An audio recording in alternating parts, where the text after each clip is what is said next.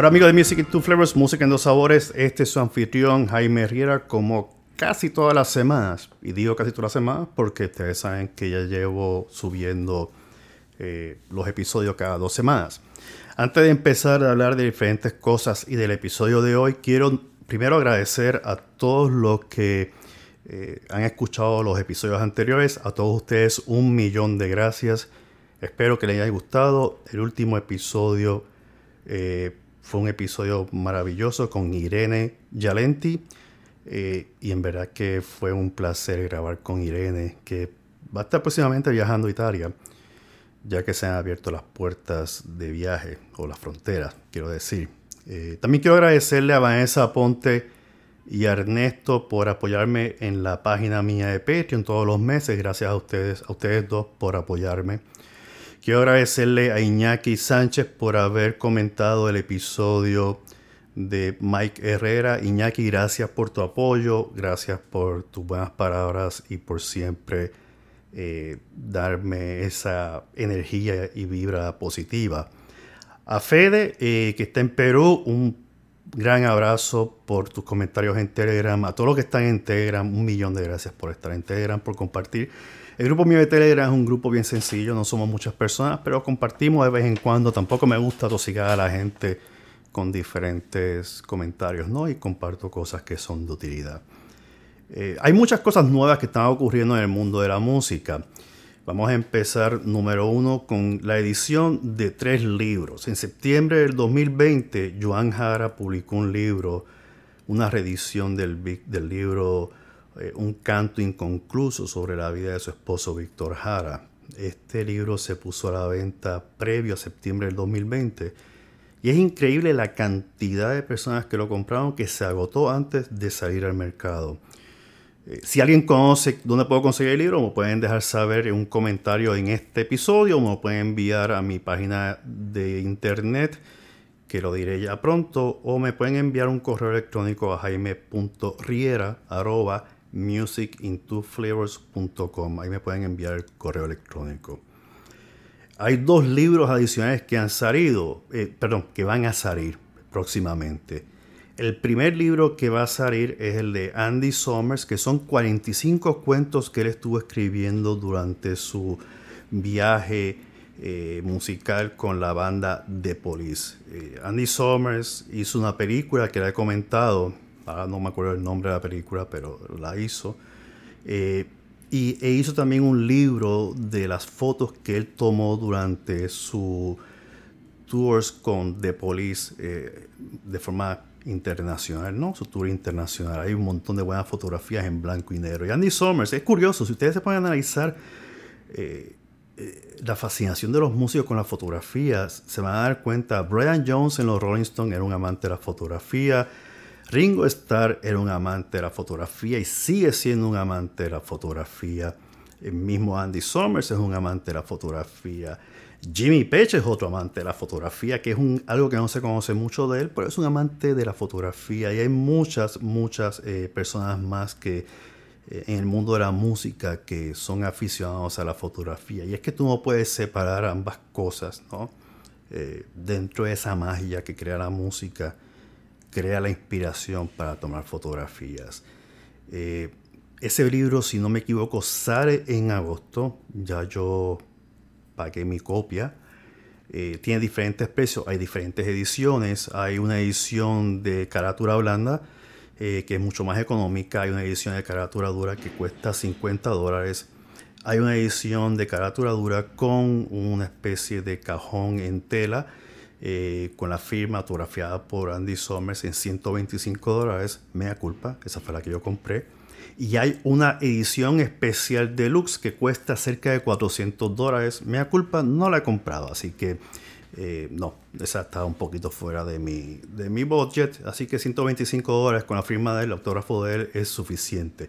Otro libro que va a salir, que también ya yo lo preordené pagándolo, es la historia o biografía de Emerson, Lake and Palmer, la legendaria banda de Greg Lake, Keith Emerson y Carl Palmer de los años 70.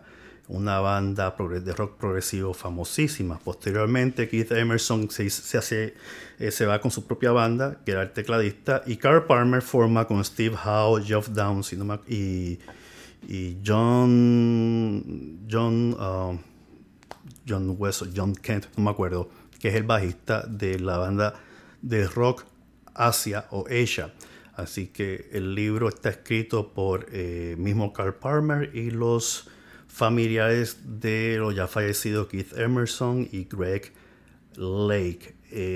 Eso en cuanto a libros. En cuanto a discos, hay varios discos que han salido. Uno, el gran dúo formado recientemente por José Pepe Espada, conocido como Banjo Bones, en sus discos, que a quien he tenido en 3 ocasiones en mi podcast, en el episodio 2, 31 y 129, y Stacy James, que apareció en mi episodio 169, sacaron un disco formidable de rock duro o hard rock o adult old rock llamado Doors and Mirrors, bajo el nombre de la banda Dante's View.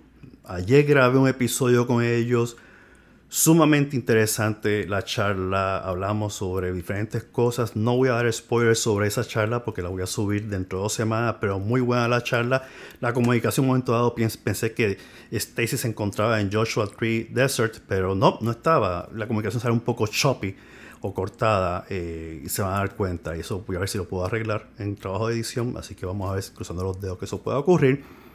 Otro disco que ha salido y es una reedición de los Rolling Stones del 2006, un concierto en Copacabana del 2006, un concierto en vivo de los Rolling Stones que es lanzado por el sello Mercury, sale este agosto del 2021. Y ¿saben qué?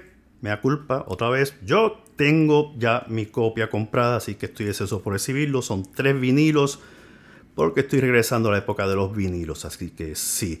Y otro que sacó un disco formidable, 94.8 FM, es Diego Alessandro, a quien también entrevisté sobre el lanzamiento de su disco.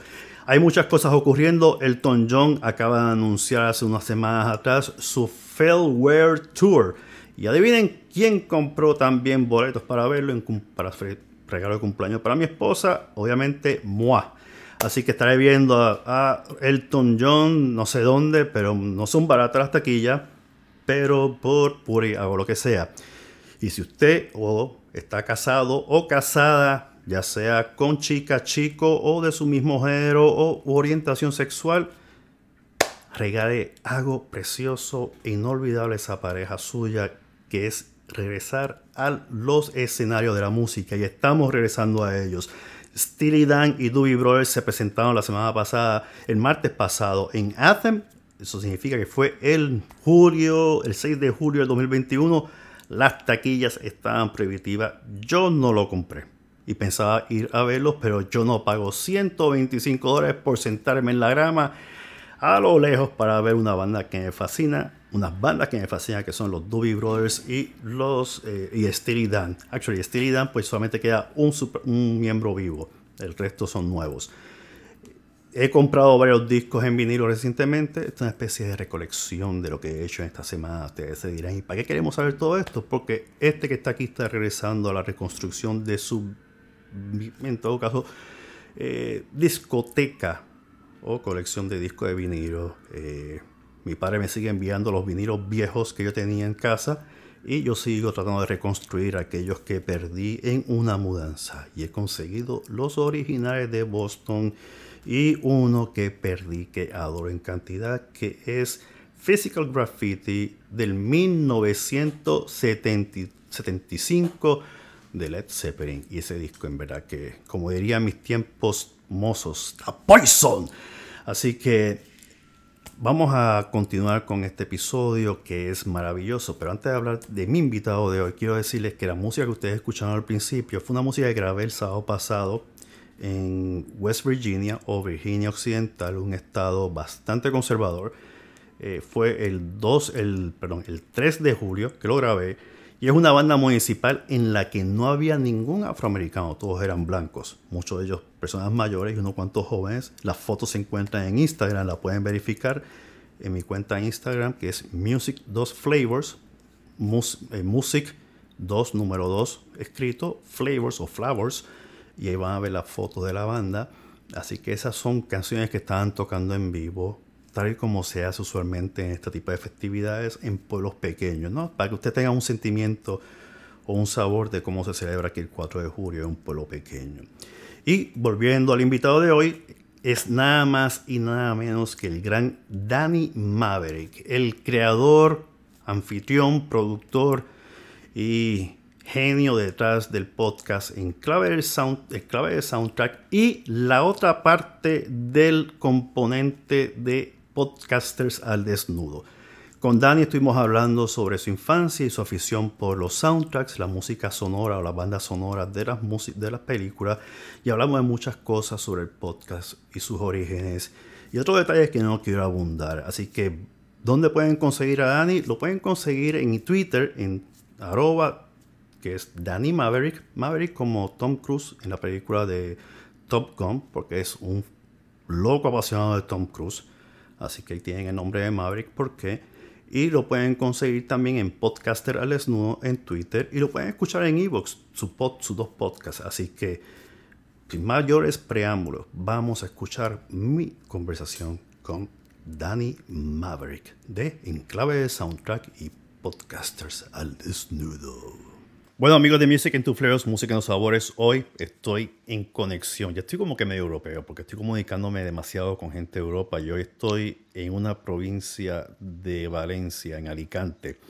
Y es la segunda persona que entrevisto a Alicante. Déjame decirte, Dani. La primera persona fue una coach de voz, Isabel Villagar, si no me equivoco, creo que la apellido ella, pero es Isabel, que ella da clases de cantos y ha participado en los programas esto de voces en la televisión. Así que bienvenido, y tenemos a Dani Maverick de dos podcasts, Enclave de Soundtrack y Podcast al Desnudo. Pero no vamos a hablar de Podcast al Desnudo, sino vamos a hablar de Enclave de Soundtrack y su afición por la música de películas. Y aquellos que conocen personalmente a Dani, pues saben que es Dani Maverick, y vamos a saber por qué el nombre de Maverick. Yo lo sé, pero ustedes no lo saben. Así que bienvenido, Dani, a Music and Two Flavors, Música en los Sabores. Y es grato tenerte acá. Muchas gracias, el honor es mío. Además, sobre todo, siendo un programa como este, que siempre traes a grandes artistas del mundo de la música, del mundo de la voz. Y yo, entonces, cuando me dijiste lo de venir al programa, yo dije, ¿y yo qué pinto ahí? Es que yo, de verdad, ¿qué puedo aportar yo al programa? Si yo soy un mindundi, no soy nadie, comparado con los grandes artistas que llevas, que luego que empiezas hablando de ellos y dices, pues no me suena y tal, pero luego les escuchas la música que tienen o lo que hacen y tal, y descubres grandes artistas, ¿no? Y en mi caso digo, tú te has equivocado, algo te has fumado por ahí por los lares americanos, te han metido algo en el chuletón de Texas y estás un poquito en... que no sabe lo que estás haciendo. Estamos todos tocados la cabeza, pero como tú sabes, esto es un podcast de música, aquí hablamos de música, y la música tiene tiene demasiadas fases, proyecciones. Y cuando empecé a escuchar tu podcast Enclave de Soundtrack, yo decía, pero caramba, ¿por qué yo no puedo tener a Dani si podemos hablar de algo que yo nunca he tocado? Bueno, he tocado, pero he tocado con compositores de películas, pero nunca he hablado con una persona que proyecta la música con que nosotros hemos crecido viendo películas, ¿no? Pero vamos a empezar por lo sencillo. Vamos a empezar como siempre con todos mis invitados. ¿Cómo nace el nombre de Maverick y por qué Maverick?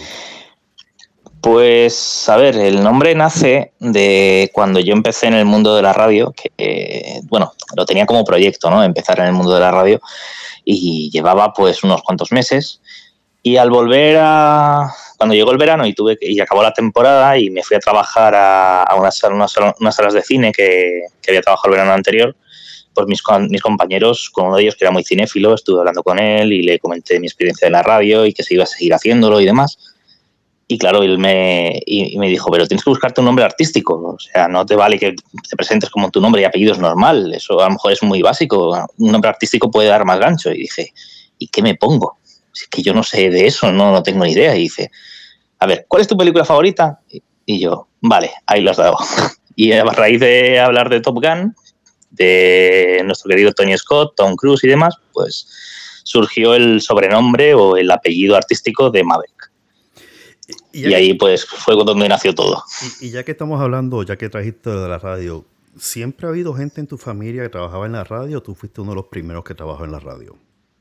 Pues hasta donde yo sé, ni siquiera creo que a nivel artístico... Bueno, a ver, a nivel artístico sí que ha habido gente que se ha dedicado al mundo del arte, ¿no? Pero a nivel de la radio, del audio o del audiovisual en sí, creo que nadie, hasta donde yo tengo entendido. Como te digo, hay gente de la familia que ha estado dentro del mundo artístico porque tengo familiares que se han dedicado durante muchos años a la música.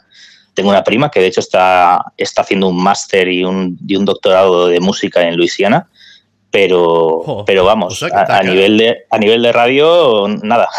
¿Dónde está estudiando ella en Luisiana? Pues estaba en la universidad, creo que en la Universidad Estatal de Luisiana, me parece, pero ahora tiene que irse a otra, o estaba en otra y luego se va a la Estatal de Luisiana, no lo tengo muy claro, pero vamos, está haciendo ahí un doctorado del cello, que es el instrumento que siempre ha tocado ella. Wow. Y bueno, para mí es el orgullo de la familia a nivel musical. ¿Y qué otros miembros de tu familia han sido músicos o están en la música?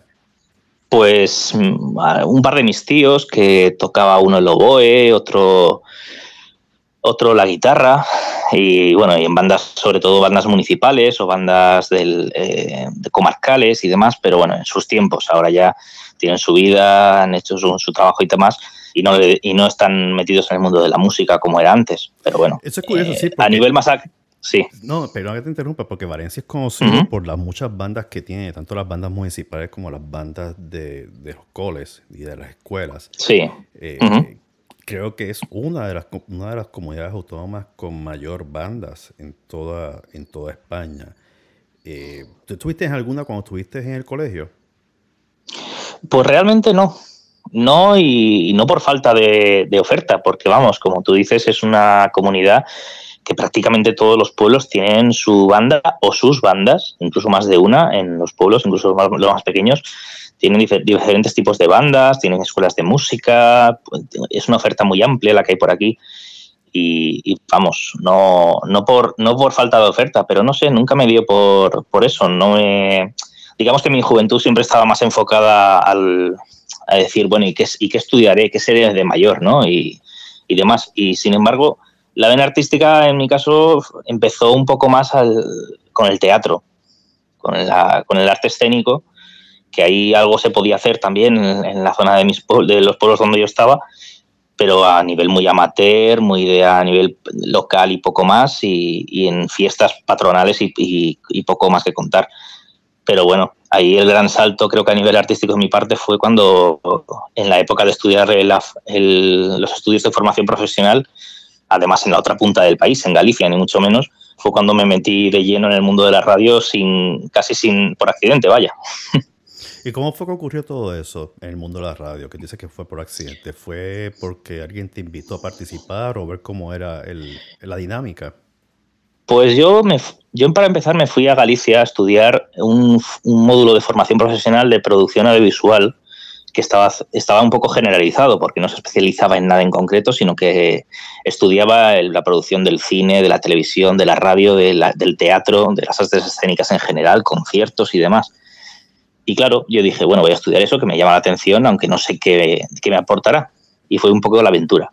Y un día leyendo el periódico leí una nota de prensa de una emisora local, comunitaria, de la ciudad de Coruña, que cumplía, no sé si en ese momento eran 15 años o 16 años, no me acuerdo, y hablaban un poco de su trayectoria, de la oferta que tenían, de lo que ofrecían, y a raíz de ahí pues me puse en contacto con uno de sus fundadores que aún estaba en activo en la emisora y me habló de lo que hacían, de lo que se podía hacer y lo que ofrecían a que hiciera cada uno de los que entraba allí.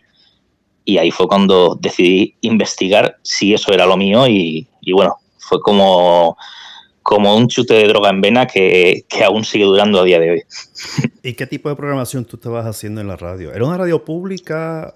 Como te digo, una radio local del gobierno, de la municipalidad?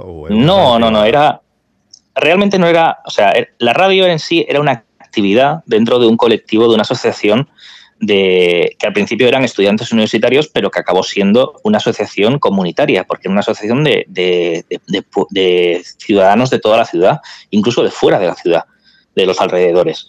Que dentro de la asociación, pues entre varias actividades que hacían, como concursos de bandas en la ciudad o de cortometrajes o exposiciones o demás, pues la más importante o la que más repercusión tenía era una emisora de radio por FM que tenían en la... que además estaba en unas instalaciones de la universidad, pero que bueno, que no era universitaria, aunque mucha gente lo considera universitaria. Y entonces pues todo el mundo de la zona podía llegar allí y hacer radio dentro de unas pautas, pues una hora semanal y de la temática que quisieran, pero bueno, siempre bajo los estándares de una emisora comunitaria, es decir, no hacer apología de la violencia, de la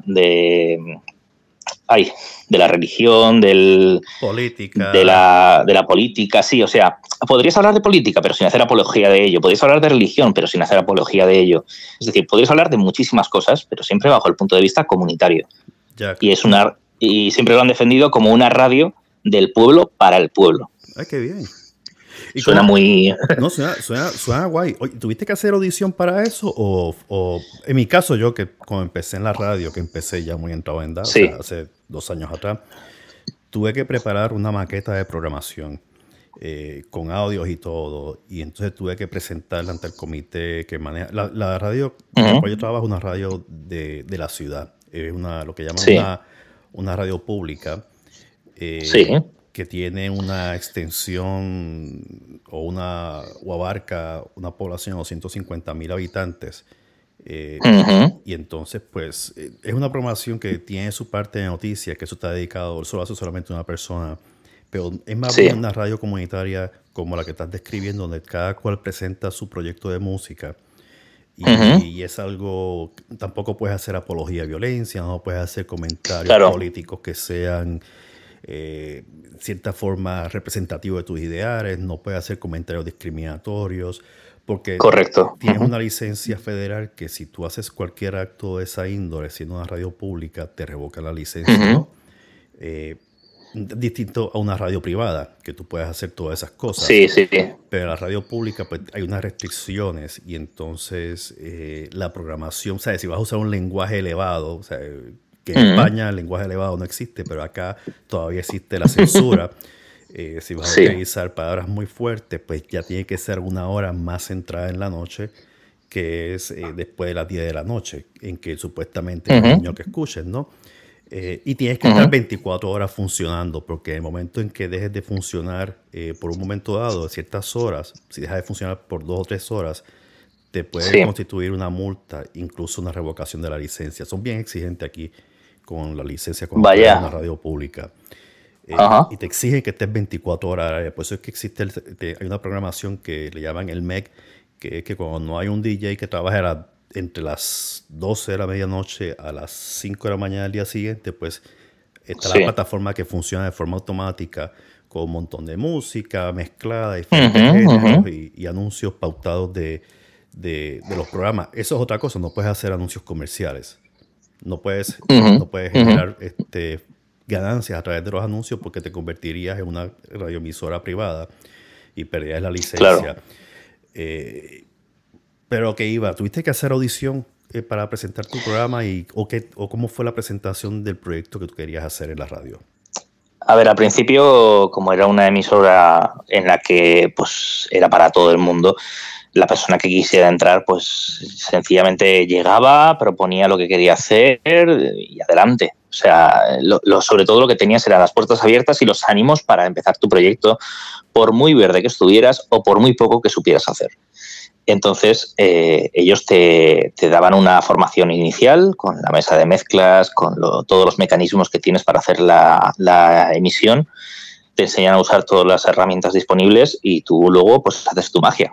Y tienes tu obra semanal, tú pagas la cuota de socio mensual de la asociación, que te permite, pues entre otras cosas, hacer la radio. Y luego, pues cuando vas a hacer la radio, pues haces tu programa y tu contenido y demás. Evidentemente, tú presentas tu proyecto, pero bueno, al principio lo que se hacía era presentarlo un poco por encima y te decían, pues adelante.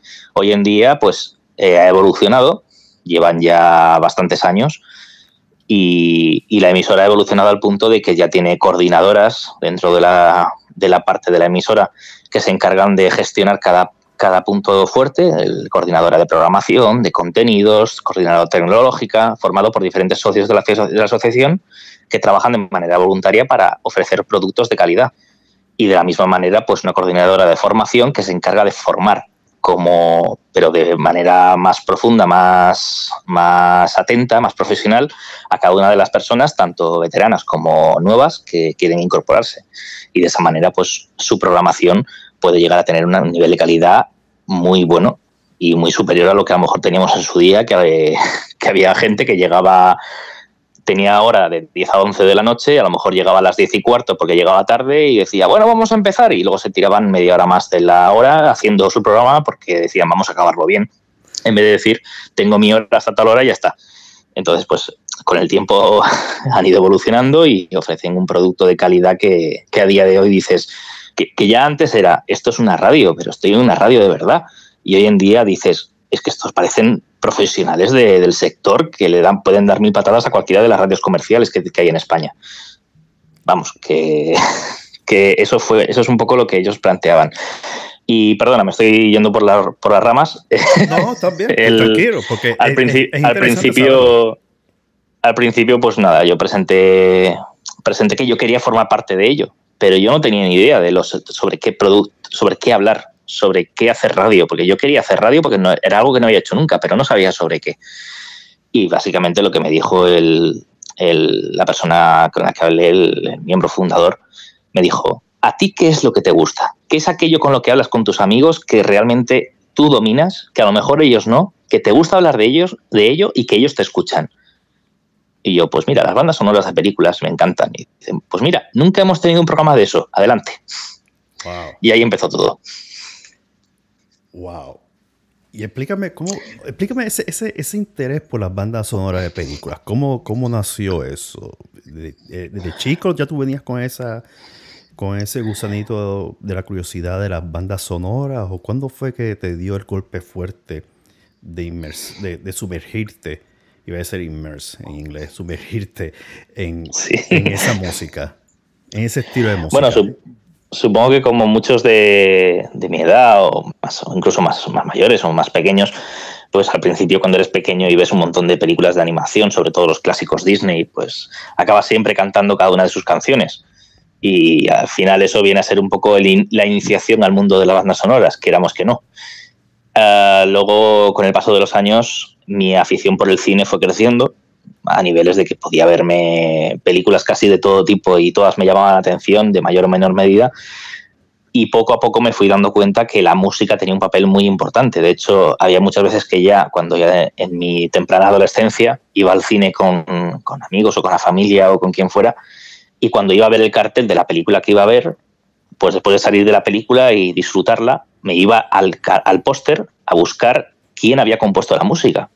Y ahí fue cuando empecé a conocer poco a poco los nombres y empecé a investigar sobre la música de cine. Bueno, y pues luego ya la música de bandas sonoras en general, ¿no? De series de televisión, de videojuegos, de documentales, de todo. Y bueno, yo creo que fue un poco esa época en la que empecé a culturizarme cada vez más. Y a raíz de ir creciendo, ir ampliando experiencias, el acceso cada vez mayor al mundo visual, no solamente en físico y dentro de lo limitado de donde estaba yo en mi zona, sino ya a nivel de internet y de plataformas como YouTube, como Spotify más adelante, o tiendas online que te permitían poder comprar las cosas a distancia que no encontrabas en tu tienda de barrio o en las grandes ciudades que tenías cerca. Pues fue un poco ampliando esos horizontes y podiendo conocer cada vez más todo ese mundillo enorme que lleva a tantas décadas en nuestro universo, ¿no?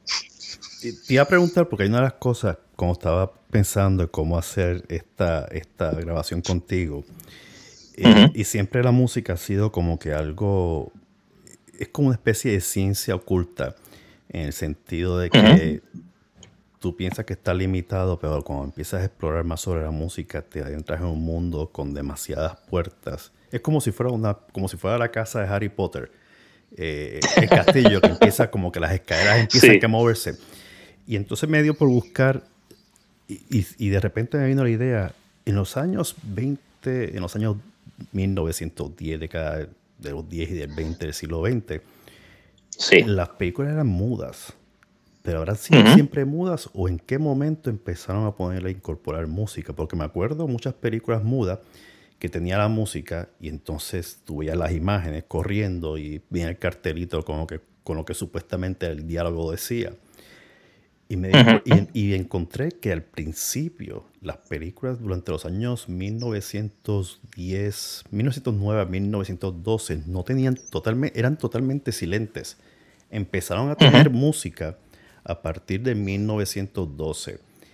Y me llamó mucho la atención eso, de cómo la música de repente se convirtió. Pero decía, es que yo me acuerdo de haber escuchado música silentes con música en el fondo, que era lo que no solamente lo visual te mantenía, sino también la cuestión de escuchar la música.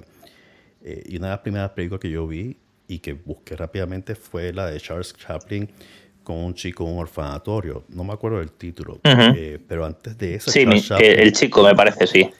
Y antes de esa, las películas eran totalmente silentes, no había ningún tipo de sonido y ni tan siquiera había los carteloncitos que aparecían con diálogo. Era puramente ver gestos.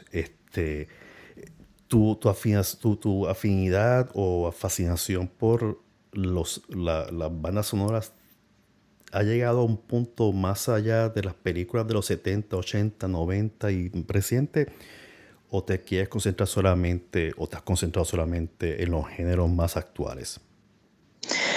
A ver, aunque el cine en sí... Tengo que admitir que sí, te has ido un poco más atrás con Morricone, obviamente, que en tu último episodio. Sí. Sí, está sí. A ver, el cine como tal para mí es una ciencia, y como toda ciencia ha ido evolucionando, siempre está evolucionando a descubrir nuevos horizontes, ¿no? Cuando empezó el cine, evidentemente, se limitaba a poder presentar una imagen tras otra, pero sin nada más que presentar las imágenes y que la gente imaginase la historia con solamente las imágenes, como pasar las hojas de un libro, de un libro ilustrado, digamos. Claro, después evoluciona a los textos en pantalla, después evoluciona a poder tener algo de música detrás, luego ya los diálogos, es decir, claro, ha ido evolucionando ese punto en el que pueda ofrecerte esos panoramas. Y a mí, desde que era pequeñito, el mundo del cine siempre me ha apasionado y por lo tanto el que pueda tener música con cada película también me apasiona cada vez más, porque la música es un personaje más de la película para mí, pero desde las películas de los años 20 o 30 hasta la actualidad. Es que es muy raro que la música no te aporte algo que sea lo mismo que te puede aportar la imagen de un actor o el diálogo. Siempre la música te va a aportar algo más que está ahí, aunque no se pueda vislumbrar, o sea, no se pueda apreciar a simple vista. Entonces, evidentemente, pues sí, estoy muy influenciado por la música de los últimos 30, 40, 50 años, pero bueno, también tengo mis gustos más allá de ello. Es decir, a mitad del siglo XX, incluso más antes, la música, como decimos, es un papel fundamental y no por ello la menosprecio. Sencillamente, a lo mejor no tengo tanto conocimiento de ella o tanta pasión como para decir, pues estoy en un momento de bajón emocional, necesito música de cine, pues a lo mejor no me voy a poner la banda sonora que sonaba en Nosferatu, de Murnau, pero me pongo Indiana Jones, de John Williams, por ejemplo. Entonces, es un género, es un sector, la música del audiovisual, las bandas sonoras, que me encanta y la aprecio toda por igual, solo que, bueno, pues sí, tengo mis preferencias más actuales quizá, pero no por ello la menosprecio, ni mucho menos. Y en cuanto al programa, evidentemente, pues sí, trato música más actual quizá o de las últimas décadas, pero vamos, no por ello descarto irme mucho más atrás. De hecho, tengo algunas preferencias musicales pendientes bajo la manga, sacarlas en algún momento. Sin ir más lejos, no sé cuándo lo haré, pero lo quiero hacer, traer al maestro, al magnánimo Bernard Herrmann con su magnífica obra de Psicosis, sin ir más lejos. O Psicosis, yo qué sé, esa la de Alfred Hitchcock. La de Alfred Hitchcock, sí. Ya. Por poner un ejemplo, vamos, es decir, hay muchísimas obras que traer, pero claro, en un episodio, una película, es un poco limitado y cada programa requiere su tiempo, su edición, su preparación y bueno. Soy solo uno, en vez de que seamos 10, así que poco a poco iré sacando lo que pueda. No, claro. ¿Cómo la experiencia de radio te ayudó a crear? Bueno, vamos a hacer un poquito de transición completa. Cuando sí. Dejaste la radio en Galicia, ¿regresaste a Alicante sí. a continuar con la radio o te decidiste por otro curso audiovisual distinto? Pues a ver, yo acabé mis estudios en Galicia y mientras tanto pues seguí con mi progreso en la radio, en la emisora de radio de allí de Coruña, y estuve 3 años con el programa de bandas sonoras. Lo que pasa es que quizá lo centré demasiado en las charlas y debates y tertulias con los invitados más que en darle importancia a la propia música. Y llegó un punto en el que dejé de sentirme cómodo. Quizá por eso pues empecé a probar otros estilos de programas, luego estando en Alicante, en mi provincia, pues estuve en otra emisora, digamos, comunitaria y probé otro estilo también nuevo. Estuve un tiempo en Inglaterra y ahí probé por primera vez el formato podcast en otro estilo. Y bueno, y al final fue probando diferentes cosas, siempre pues intentando nuevos estilos, nuevas experiencias, ¿no? Dentro del mundo radiofónico o podcastil. Ya es que yo los entremezclo porque para mí son lo mismo, es la magia de la voz. La magia está detrás del micrófono, es eso. Exacto, exacto, sí. Es algo maravilloso. Que bueno, que luego lo puedes distinguir entre el momento de hacerlo todo en directo, en el momento, en situación y de que no hay marcha atrás y lo que salga saldrá y ya está y no te tienes que arrepentir de ello, o el momento de poderlo editar y de poder grabarlo y demás. Son 2 vertientes distintas para mí de la misma magia. Pero como te digo, quizá era buscar esa identidad dentro de ese mundillo, ¿no? Ese área de confort en el que yo me sintiera cómodo, pudiera ofrecer lo mejor de mí y que además tuviera oyentes que le gustase lo que hiciera. Y creo que al final, pues progresando, lo encontré dentro del mundo del podcast y concretamente en Enclave de Soundtrack. Desde hace ya, pues no sé si ya 2 años y medio, casi. Y lo chulo de todo esto es que, bueno, como tú dices, tienes muchas similitudes tanto el podcast como la radio. La diferencia es que la radio, sí. Si cometes un error, salió el error ahí mismo. O sea, no estás correcto. Y no lleva tanto trabajo de producción. Uh-huh. Tú puedes ir con una idea y la vas desarrollando en vivo. Porque me ha pasado. Yo tengo una selección de música y esa es la que voy a presentar y yo voy con una idea en la mente y ahí mismo en el acto de la intervención mía en el micrófono cambio la idea. En el podcast, uh-huh. El trabajo de producción es mucho más arduo, es mucho más complicado porque conlleva más buscar entrevistas, seleccionar, buscar información, preparar el guión, preparar la maqueta, la parte de edición, la parte de incorporar música, mucho, uh-huh. más, mucho laborioso. Y es encantadora, me fascina el mundo del podcast. Esa experiencia que tuviste en Inglaterra, ¿Qué enseñanzas tuviste o qué aprendiste de esa experiencia? ¿Y cuán distinto es el público inglés comparado con el español? Bueno, para empezar, no lo orientaba a un público inglés. Sencillamente era probar porque yo quería seguir haciendo algo de radio, pero como no encontraba emisoras de radio allí ni nada, pues me lancé a probar nuevas experiencias, en este caso con el tema del podcast, que decían la gente, oye, te puedes grabar en casa y luego montarlo con el ordenador y demás. Y yo dije, ay, pues voy a probar a ver qué es eso. Pero yo de aquellas ni había tenido contacto con micrófonos físicos en mi vida, más que en las que veía en las emisoras de radio, ni sabía del mundillo, ni tampoco sabía quién preguntar. Así que lo que hice fue lo más sencillo, que era coger mi reproductor MP3, que tenía grabadora de voz, grabarme mi voz y después montarlo con música de fondo, haciendo pequeños magazines de recomendaciones culturales a quien me escuchase. Y bueno, estaba destinado a un público español. Yo lo publicaba en Inglaterra y bueno, gente que hablaba español en Inglaterra me escuchaba también, pero vamos, tampoco era una cosa destinada al público inglés ni nada menos.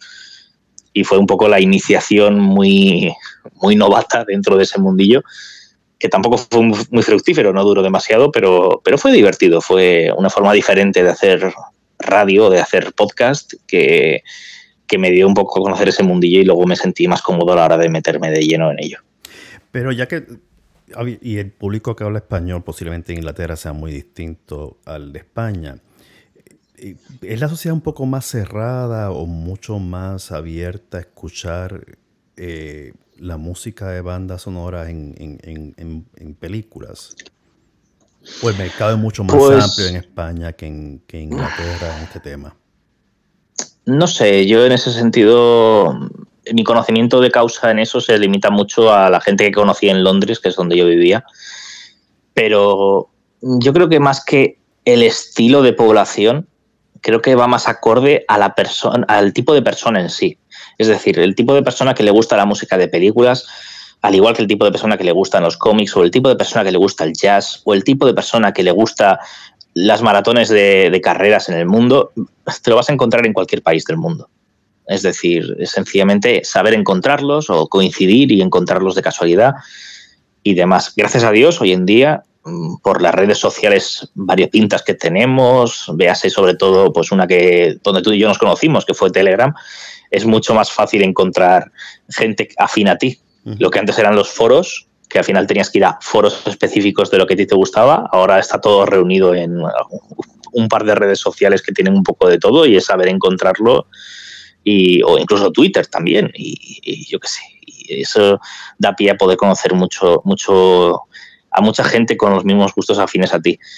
Entonces es lo que te digo, yo creo que Inglaterra no es cuestión de hablar en general de su población, de los gustos predominantes que puedan tener, porque no, los clichés o arquetipos creo que ya están pasados de moda.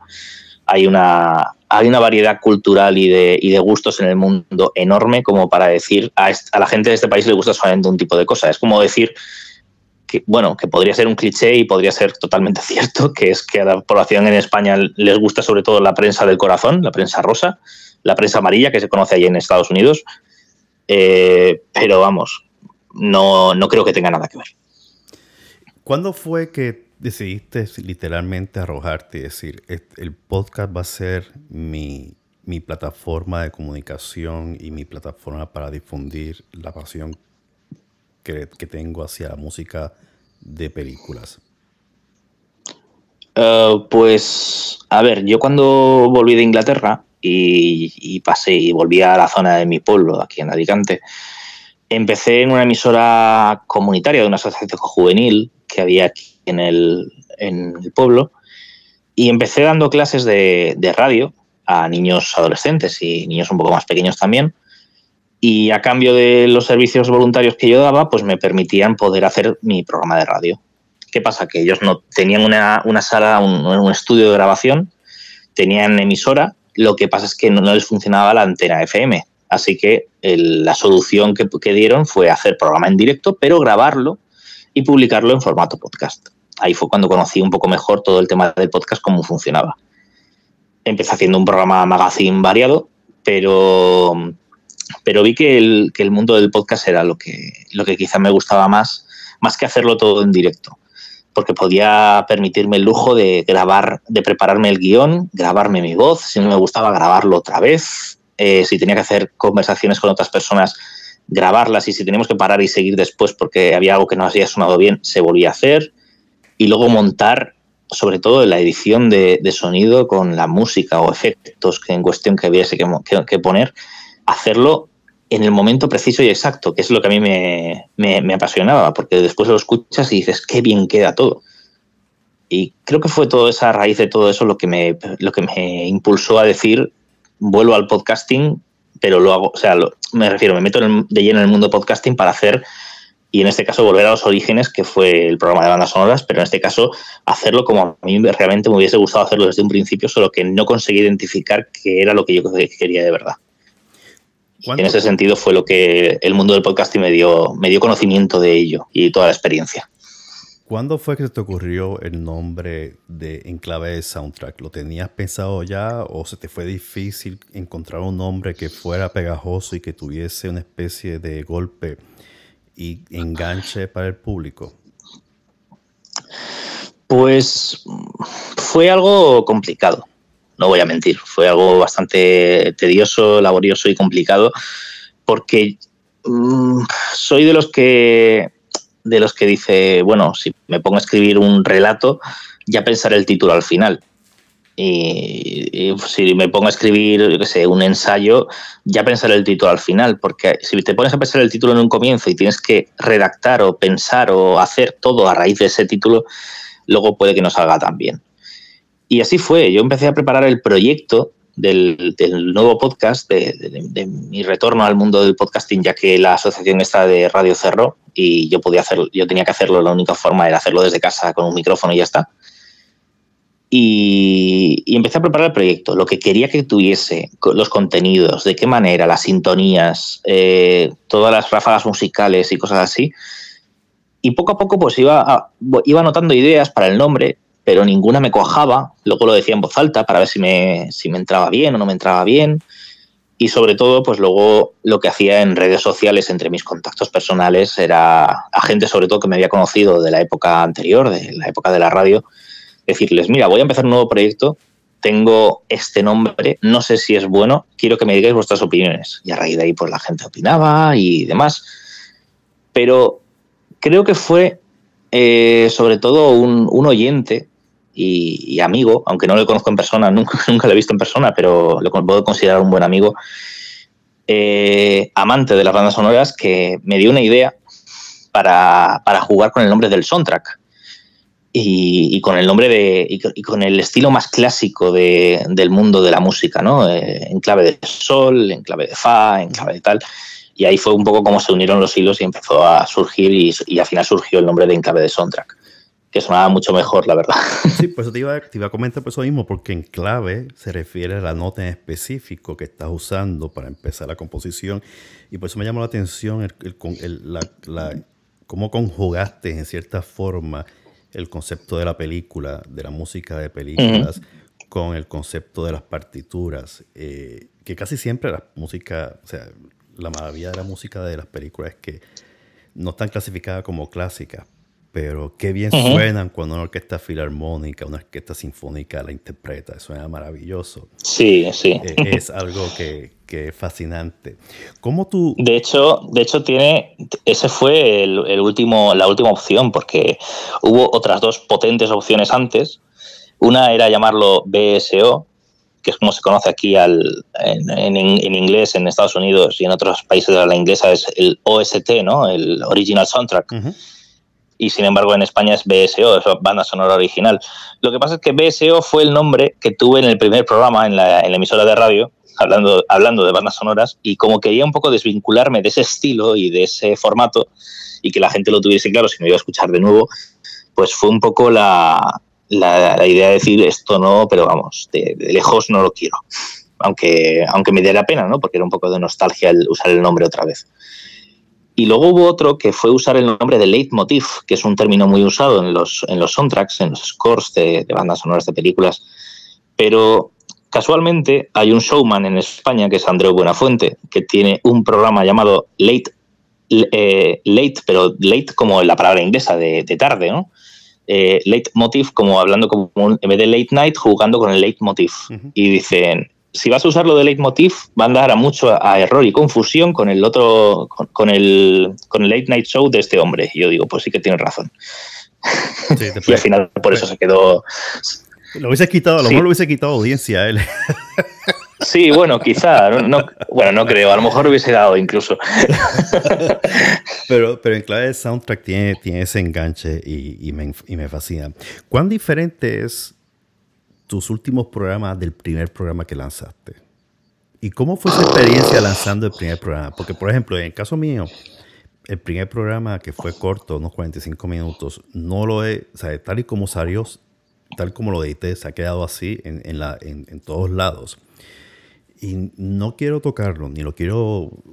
No quiero masterizarlo como hacen con la música de los años 60, 50 y hoy en día. Sí. Que lo masterizan y lo depuran y lo digitalizan y le sacan todos los defectos. No quiero hacerlo porque quiero que las personas vean cómo el programa ha ido desarrollándose y ha ido evolucionando de un sonido de una grabadora que en aquel momento era lo plus ultra en las grabaciones, a lo que es hoy en día, que es mucho más refinado, mucho más limpio en sonido. Y por eso es que los programas míos originales los dejo sin tocar, los dejo intactos, tal y como salieron con las plataformas antiguas que había. En tu caso, ¿cómo fue esa, cómo se ha desarrollado y ha evolucionado y se distancian de esas primeras grabaciones? Hablamos de la primera grabación de Enclave de Soundtrack, ¿no? Sí. Vale. Pues, a ver, para empezar, la calidad de sonido, porque de aquella yo tenía un micrófono de segunda mano que me había regalado un amigo que lo usaba él para sus retransmisiones por YouTube, pero que ya había dejado de utilizar.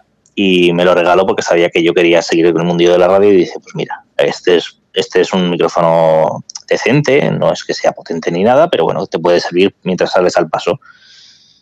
Unos meses después... o sea, bueno, para empezar es eso, porque unos meses después ya tuve mi primer micrófono oficial y ahí mejoró la calidad de sonido. Eso para empezar. Luego quizá la soltura. Yo podría decir que en ese primer programa quizás estuviera más nervioso. Pasa que quizá con la experiencia de los años no se me nota tanto en la voz. Y gracias al tema podcast, claro, si en una grabación te escuchas un poco mal antes de empezar antes de publicarlo, puedes decidir volver a grabarte la voz hasta que suene convincente.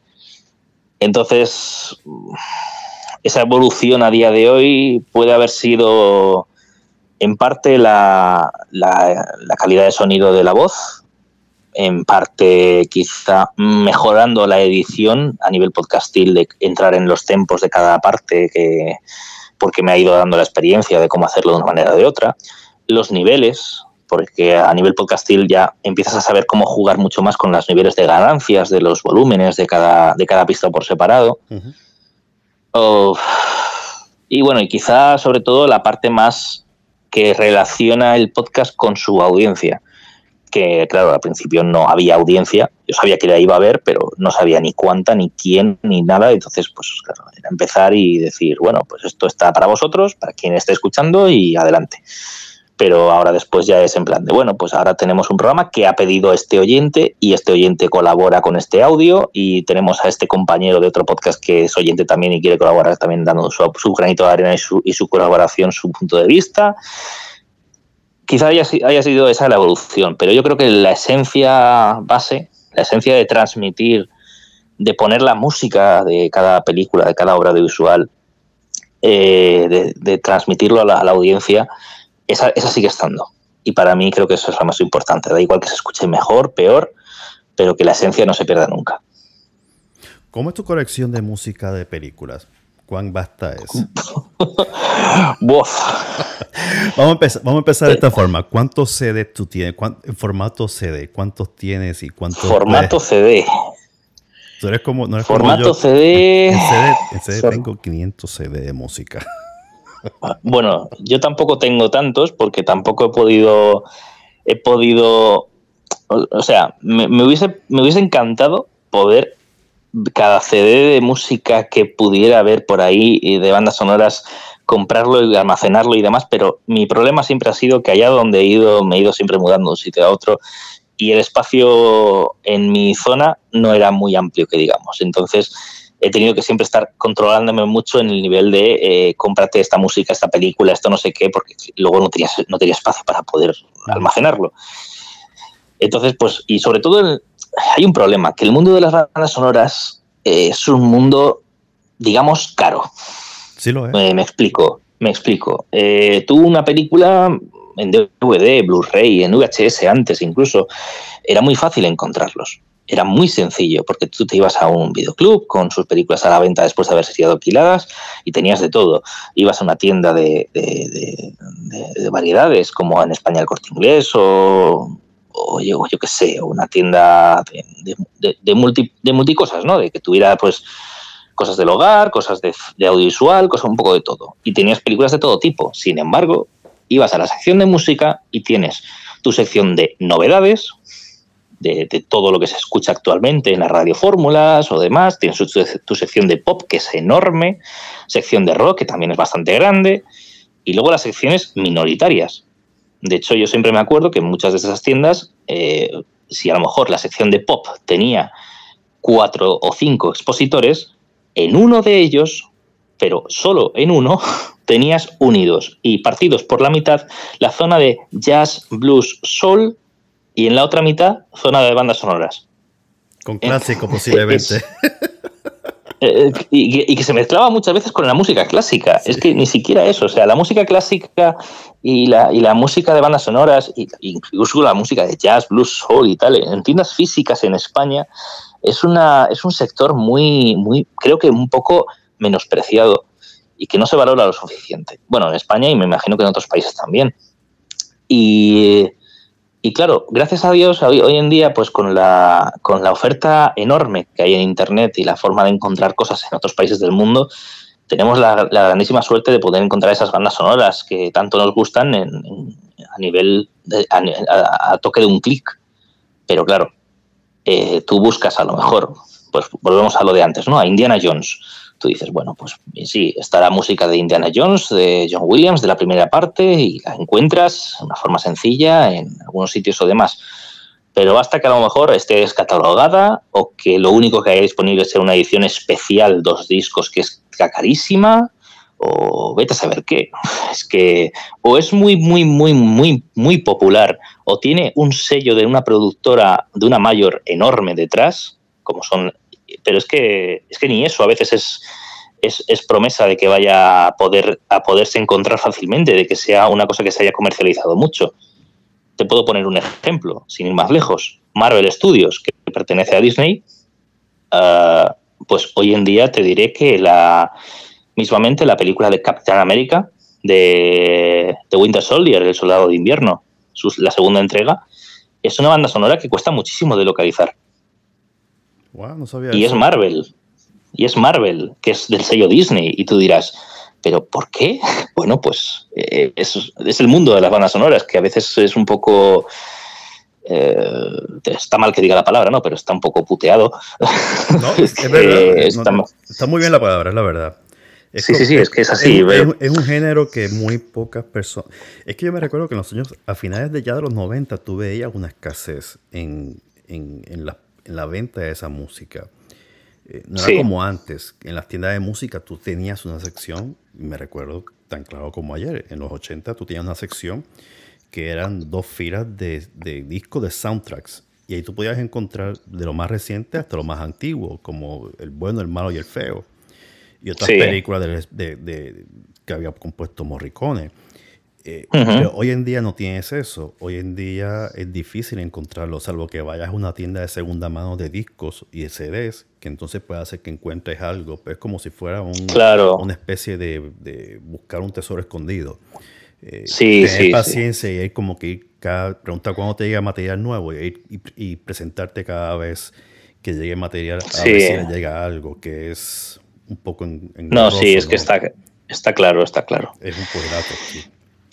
Pero bueno, en ese sentido, pues sí, es un sector muy, muy, muy, muy difícil, pero bueno, gracias a Dios, pues bueno, tengo una colección interesante. No sé, ayer estuve en casa de mi madre viendo la parte que tengo allí, porque tengo parte en casa de mi madre y parte en mi piso. Y en mi piso de bandas sonoras originales en físico, debo de tener en mi piso, pues a lo mejor 40 o 50. Y en casa de mi madre, en CD, debo tener quizá 150 aproximadamente, entre soundtracks, scores y demás, y algún recopilatorio. Y luego en vinilos, ahí ya tengo, pues, por lo menos creo que 30 o 40 también. El encanto del vinilo. Como digo, es... Sí, los vinilos es una cosa que guardo como el empaño. Desgraciadamente algunas carcasas se han quedado un poco descoloridas, un poquito rasgadas, porque en su día estaban a la vista y por desgracia estaban a nivel de suelo y teníamos un gato muy juguetón y rascó los laterales y quedaron un poquito raspados, pero bueno, el disco se salvó por lo menos, que eso es lo importante. Pero bueno, ahí los conservo en un armario cerrado, ahora sí, unos 30 o 40 discos de vinilo. Algunos cassettes que guardo por ahí también con mucho amor, pero bueno, sobre todo a mí es el mundo del CD, es el que me ha dado la vida y el que sigo a día de hoy también conservando y escuchando cuando puedo. Alguno cojo de vez en cuando, lo pongo en el coche cuando no estoy escuchando un podcast y adelante con ello. Antes de ayer estábamos en una tienda de de efectos electrónicos, ¿no? Y entonces sí, encontré una toca casetera de las grandes, de los años 80, con, le había añadido Bluetooth y el cable USB, pero tenía para tocar cassette. Yo decía, no, esto debe ser mentira. Y me pongo a leer las instrucciones en la caja y tenía para tocar cassette. Y yo, uh-huh, y yo le digo a mi esposa, le digo a Puri, Dios mío, la diosa de la música ha bajado y me venero ante ella con semejante objeto. Le saqué fotografía, la publiqué en Twitter, porque en verdad que hacía tiempo no veía una de esas cosas portátiles inmensas para llevar y tocar cassette. Los famosos boombox de los 80, que uh-huh, veía mucho en la música de rap y electro boogie, el famoso electro boogie. Yo decía, Dios mío, esto es la diosa de la música. Cuando tú haces cada episodio, ¿dónde tú consigues? Sí. O sea, ¿cómo es la búsqueda que tú haces? ¿Usas mucho el internet o tú eres como yo que usa el internet y busca libros y compra libros y empieza? En un momento dado tú dices en tu vida, no voy a comprar más libros para minimizar el espacio que ocupa, y de repente terminas haciendo todo lo opuesto y empiezas a comprar libros y a releer y a leer y a marcar para crear tus programas. Bueno, en mi caso, a ver, siempre que hago un episodio, salvo que sea una petición de algún oyente, que entonces me tengo que poner a investigar un poco más, los episodios que hago siempre son un poquito con conocimiento de causa, son por afición, son de música que me ha marcado, que me ha gustado muchísimo durante años y que la gran mayoría pues los tengo en físico. Y si no lo tengo en físico, los intento localizar para comprármelos, para apreciar el trabajo al compositor y evidentemente que tenga parte de sus ganancias. Pero bueno, siempre es cierto que, como digo, las bandas sonoras son un sector muy, muy difícil y en algunas ocasiones he tenido que recurrir a la diosa internet, a veces en sus canales más oscuros, para conseguir algunos temas. Y también es cierto que hay muchas veces que muchas de esas piezas que suenan en el programa, mismamente con el bueno, el feo y el malo, había un par de temas o tres que sonaban, que tú consigues la banda sonora a nivel físico en varios sitios y no encuentras esos temas, porque son temas que están en ediciones tan limitadas o que han quedado tan olvidadas o demás, que al final son de los encuentras en digital. Y bueno, es un poquito combinar esos dos mundos, el mundo oscuro y el mundo vistoso de las bandas sonoras, para ofrecerla mejor a los oyentes, tanto los que no conozcan la música como los que quieren descubrir algo diferente y algo nuevo. Y bueno, es un poco buscar eso, tanto el formato físico como el digital, para eso, culturizarme en esos dos mundillos. Antes sí que intentaba ofrecer en otros podcasts o otros programas anteriores, intentaba ofrecer mucha más información, dar mucho más información a la audiencia. Sin embargo, como te dije, fue una evolución del paso del tiempo, el ver cuál era el estilo que yo quería ofrecer, y al final el estilo era ofrecer sobre todo la música, que la música fuera protagonista y mi voz acompañase, dando pie y presentándolo casi como si fuera una radiofórmula. Y en ese sentido es donde me siento más cómodo, y por lo tanto la información que doy es mínima, a veces escasa, pero de tal manera de que la gente pueda disfrutar lo máximo posible.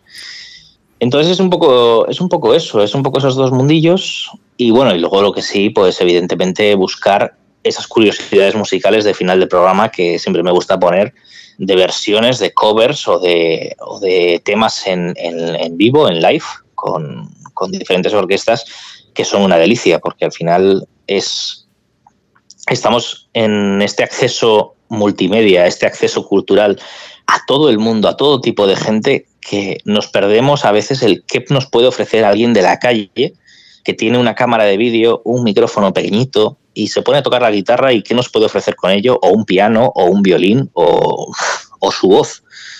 Y son cosas que me gusta llevar ahí siempre, para ver la diferencia que puede tener el escuchar unas composiciones del propio compositor para Hollywood, o para la productora que sea a nivel musical para esa película o esa obra visual que traigo, a lo que nos puede ofrecer alguien como tú y como yo, con un punto de vista más casero, y que puede ser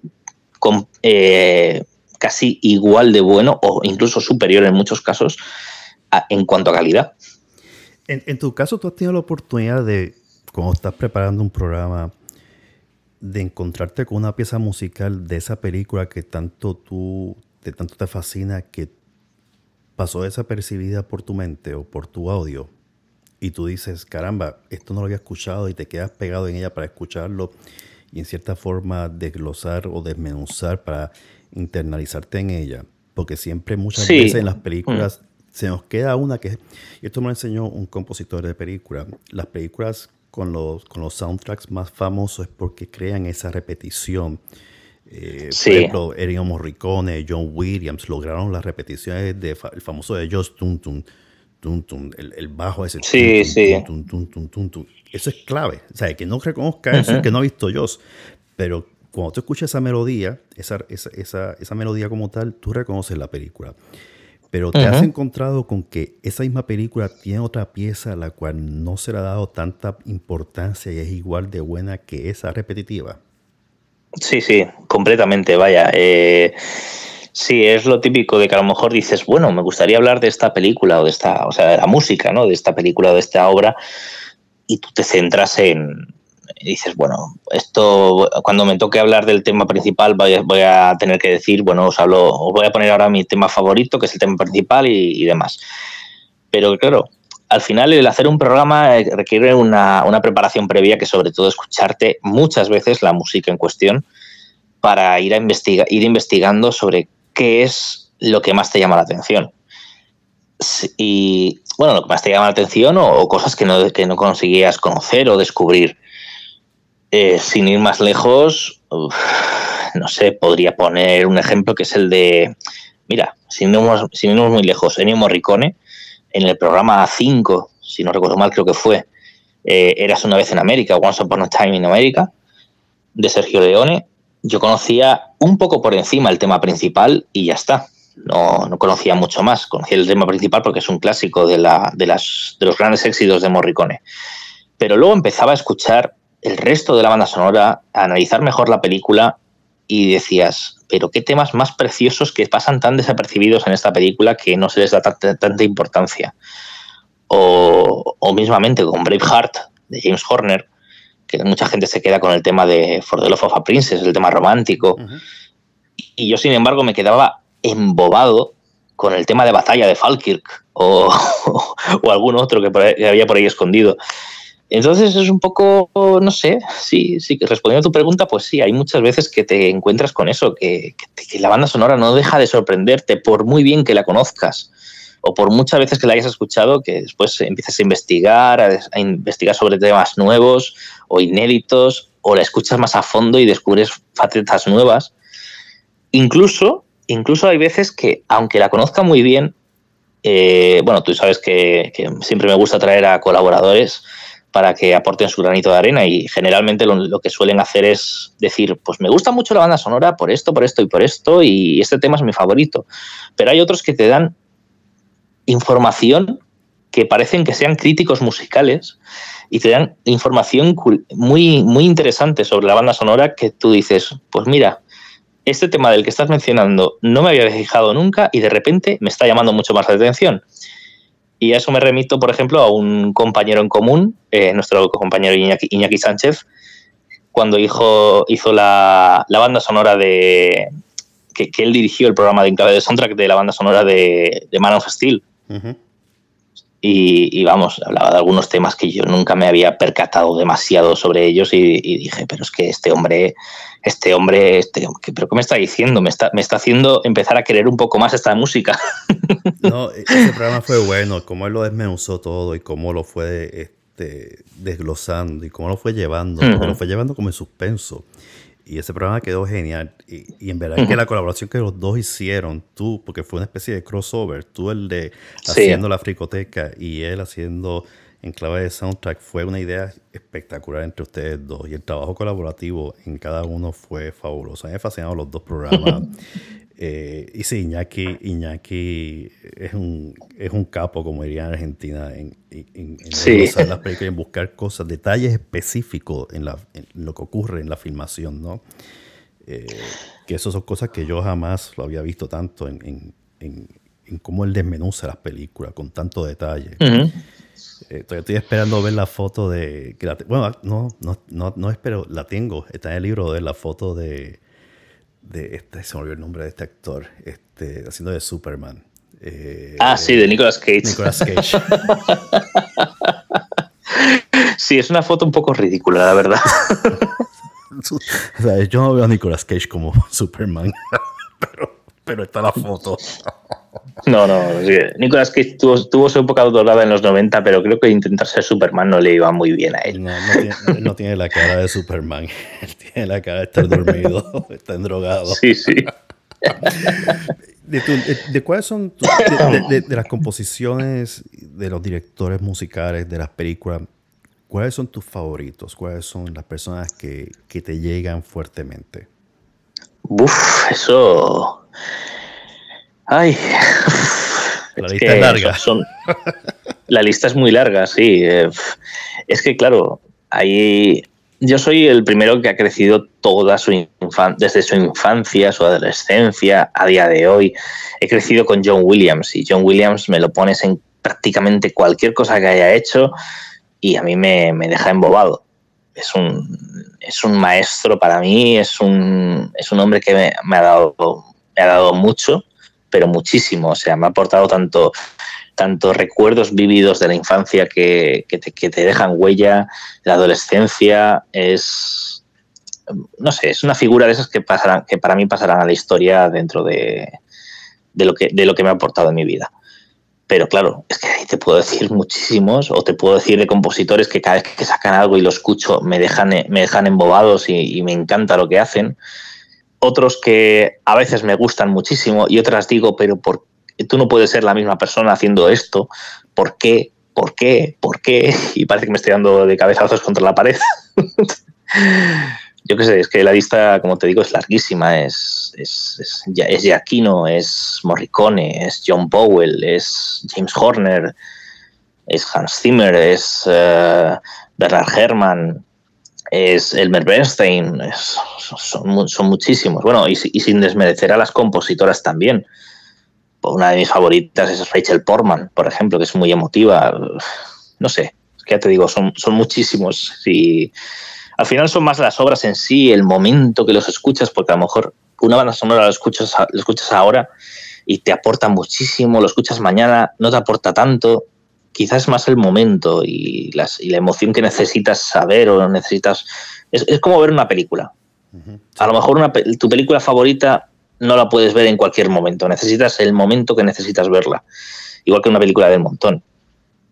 Es como, yo qué sé, yo llevo muchos días, por ejemplo, queriendo ver la última de Fincher, la de Mank, y no encuentro el momento de ponerme a verla. Y hoy, por ejemplo, dije, no, es que hoy necesito emociones fuertes, y me puse Rambo First Blood de Stallone. Y digo... es que necesito acción, necesito tiros, necesito persecuciones, necesito eso, no sé. Pues venga, pues vale. ¿Tú crees que la dinámica de componer música para películas vaya a ser modificada con toda la tecnología? Que en vez de tener ya música, personas que toquen instrumentos, la tecnología lo vaya a sustituir y perder el amor de esa composición. Bueno, primero, yo creo que eso ya está cambiando, que ya está modificándose. Lo que pasa es que depende mucho de los compositores. A ver, yo soy el primero que dice que la música de bandas sonoras está dentro del mismo mundo que la música clásica.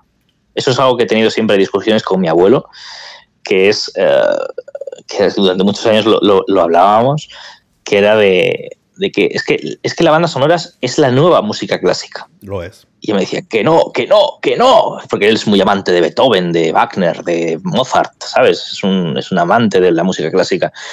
Pero claro, yo le digo, no, es que la música de bandas sonoras es la nueva música clásica. Lo que pasa es que hay que distinguirla, hay que saber cuál es cada una, hay veces que sí y otras que no. Es la música clásica de nuestro tiempo. Pues vale, bien. Habrá gente que esté de acuerdo, habrá gente que vaya por mí por la calle y me vaya a tirar piedras, pero bueno. Es que la verdad, porque si te pones a pensar cuántas personas han llegado al nivel en composiciones como Beethoven, como Chopin, como Mendelssohn, como Mozart, tú no los escuchas, por lo menos yo no lo escucho, yo no me considero que estoy fuera del ámbito de la música clásica.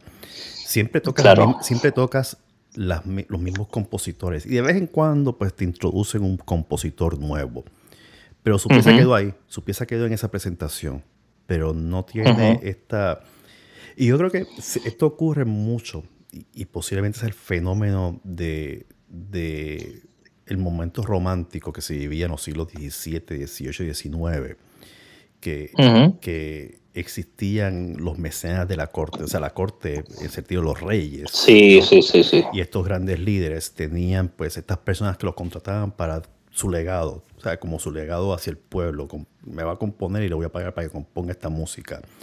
Y eso, como ya no tenemos ese como los líderes hoy en día no creen en la música ni en la cultura, pues como que eso no se ha reproducido. Mantenido, sí. Creo que, si fuéramos a hablar del último compositor grande, diría que George Gershwin, en los años 40 y 50, y después Leonard Bernstein, que hizo West Side Story. Pero más allá de eso, y a lo mejor me equivoco, pero más allá de eso, son muy pocos los compositores modernos que han creado ese renombre parecido al de Mozart y al de Beethoven. Sin embargo, tienes a John Williams, tienes a Ennio Morricone, y tienes muchos otros más que generan ese tipo de género musical dentro de la película, pero su estructura es idéntica a la clásica, porque tiene sus o sea, se divide en sus movimientos, movimiento, tiene sus títulos, y dentro de sus títulos tiene su primer, segundo, tercer movimiento, y las composiciones para este instrumento, cello, violín, piano, guitarra, percusión, o sea, que lo tienen. Lo que pasa es que... Mismamente, hasta la terminología es la misma. Es que hay temas de bandas sonoras que tienen la terminología de términos de música clásica. Los ejemplos más claros podemos ir mismamente a la tercera entrega de Indiana Jones de John Williams. Hay un tema llamado Scherzo Formoto Sacre a la orquesta. Dices, bueno, ahí es un ejemplo clarísimo. O tienes la marcha, ¿no? Las marchas famosas de Williams también, que siempre dice la marcha en tal, marcha de no sé cuál. ¿Y cuán famosas eran las marchas de Wagner, por ejemplo, sin ir más lejos? O compositores que cogen una banda sonora o varias y las convierten en una sinfonía, que fue lo que hizo Howard Shore con la banda sonora de Lord of the Rings, de Los Señores de los Anillos. No sé, para mí es eso, es lo que decíamos, es la nueva música clásica de nuestro tiempo. Porque no se conoce, ahí está el problema, la música clásica hoy en día está teniendo pérdidas. ¿Y cómo tú mantienes un género vivo? Pues a través de un ayudante. Y el ayudante de la película, pues aquí metemos la música clásica en la película, pero sigo componiendo música clásica. Y en eso totalmente coincido contigo, es una forma de presentar la música clásica a la audiencia. Lo que pasa es que, bueno, es como es lo que tú dices, que es esa evolución, ¿no? Es lo que estábamos hablando, que muchos compositores, sobre todo los compositores de bandas sonoras más clásicos, como los que ya hemos mencionado, sí que usan ese estilo de componer más parecido al estilo de componer que tenían los compositores de música clásica de antaño, que componen en papel, en partitura, lo desarrollan, van probando con diferentes instrumentos, ellos mismos incluso, y luego ya es cuando separan las partituras de cada uno de los instrumentos para que suenen en orquesta de una forma impecable e impresionante.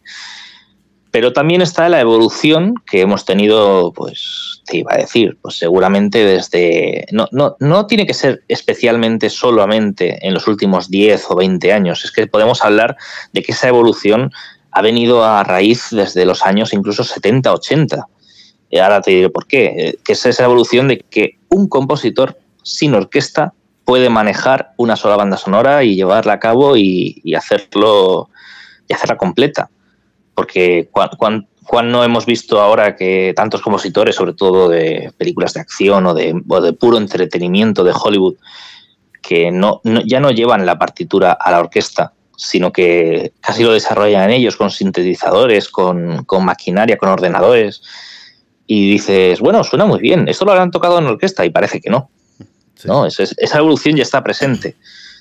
Pero no es una evolución, como te digo, que haya sido de los últimos años, sino que lleva ya muchísimas décadas, y si te digo un nombre, creo que te va a sonar directamente diciendo, pues sí que es verdad, que es el compositor griego Vangelis.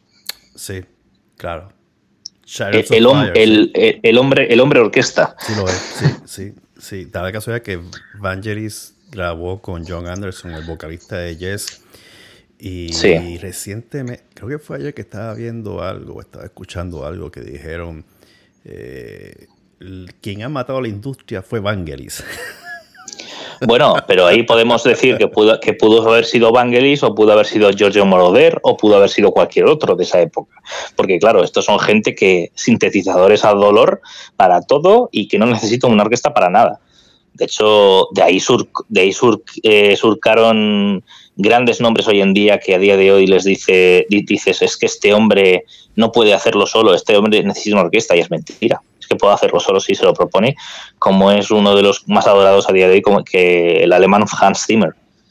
Sí, y lo que a mí me llama mucho la atención es que mientras más entremos en ese mundo de sustituir las personas por la máquina, pues muchas personas se quedan, entonces como que la música empieza como que a perder esa perspectiva o esa personalidad de tener una persona en carne y hueso tocando el instrumento, y cortas el trabajo también, ¿no? En ese aspecto yo soy muy protector de los músicos. Yo es una cosa que está ocurriendo mucho con los músicos de sesiones en las grabaciones, que ya están desapareciendo porque ya hoy en día pues, una batería la puedes reproducir con una máquina.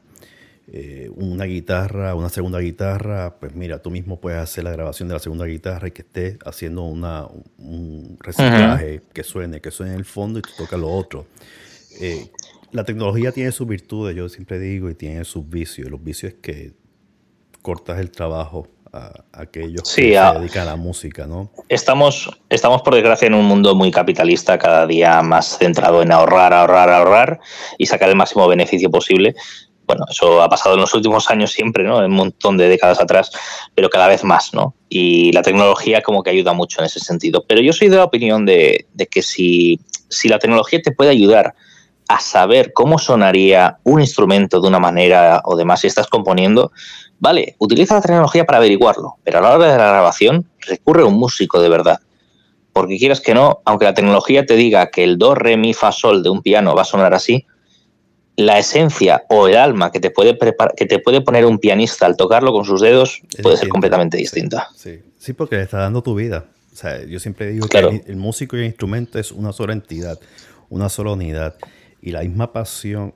Es que la máquina no te puede reproducir la emoción. Y eso es algo que es difícil. O sea, y lo notas en la música de Morricone, lo notas en la música de Zimmerman, lo notas en la música de Williams. Lo notas en todo. O sea, no es lo mismo escuchar una guitarra, una música. Para ponerte un ejemplo, tú puedes tocar la misma pieza de forma distinta. Si estás deprimido, estás tocando la pieza, te va a salir deprimida la pieza. Si la tocas contento, la pieza va a tener esa alegría porque tú la impregnas con tu espíritu. Y la máquina no puede hacer eso, las computadoras no pueden hacer eso. Pueden generar y duplicar, pero crear esa esencia, esa alma, esa emoción es muy difícil. Mira, sin ir más lejos, tú que eres muy de instrumentos de cuerda, el hecho de tocar un acorde vibrando la cuerda o sin vibrar la cuerda, que al final es prácticamente la misma nota, ¿no? Pero es muy diferente, digo yo, ¿no? Ahí tenemos el claro ejemplo. Sí, cómo lo sostienes, cómo tú puedes, incluso puedes improvisar en el momento, que eso a veces se pierde. ¿Cuánto tiempo te toma a ti crear un episodio? Bueno. Desde que viene la idea y la vas jugando y la vas desarrollando hasta que la plasma en la grabación.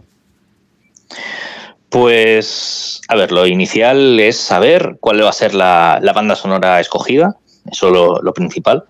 Al final siempre me rijo o porque sea una petición de un oyente o porque sea un programa que tenga colaboradores bastantes que diga, bueno, mira, este programa quiero hacerlo, pero no sé quién podría colaborar. Y entonces pues pienso en una persona, hablo con la persona y le digo, oye, ¿te gustaría?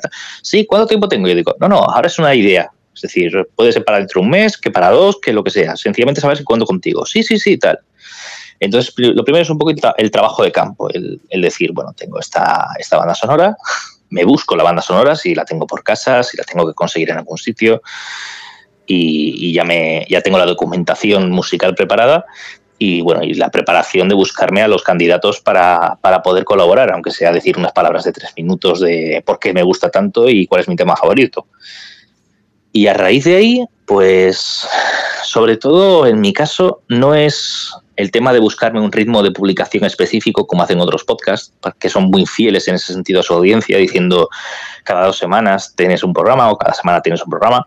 En mi caso es más cuando me viene sobre todo las ganas, porque al igual que la música necesitas tener la emoción para tocarla, sea de un tipo, sea de otro, yo creo que el podcast es cuando estoy animado, es cuando lo voy a notar a la hora de hacerlo. Y entonces, pues el día que estoy animado, que tengo el día libre o demás, pues cojo, me planto delante del ordenador, ya después de haber escuchado varios días ya la música y prepararme y saber que los colaboradores ya me han enviado su parte de colaboración, pues es cuando me siento delante del ordenador y digo, llegó el momento.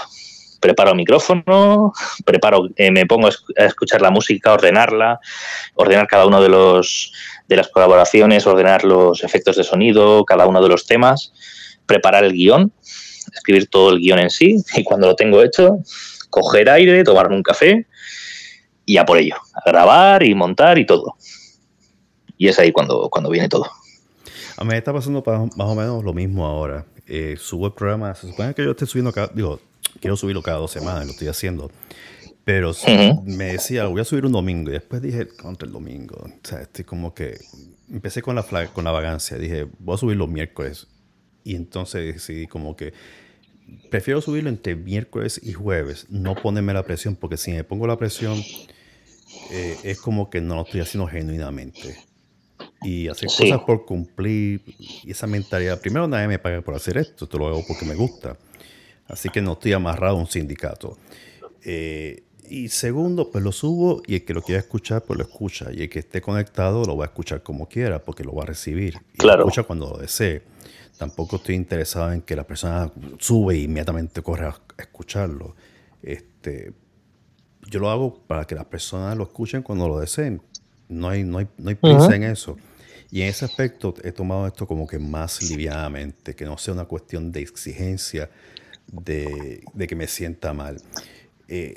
A mí, en mi caso, me toma bastante tiempo. Y a veces es la parte de edición, que es la parte más engorrosa.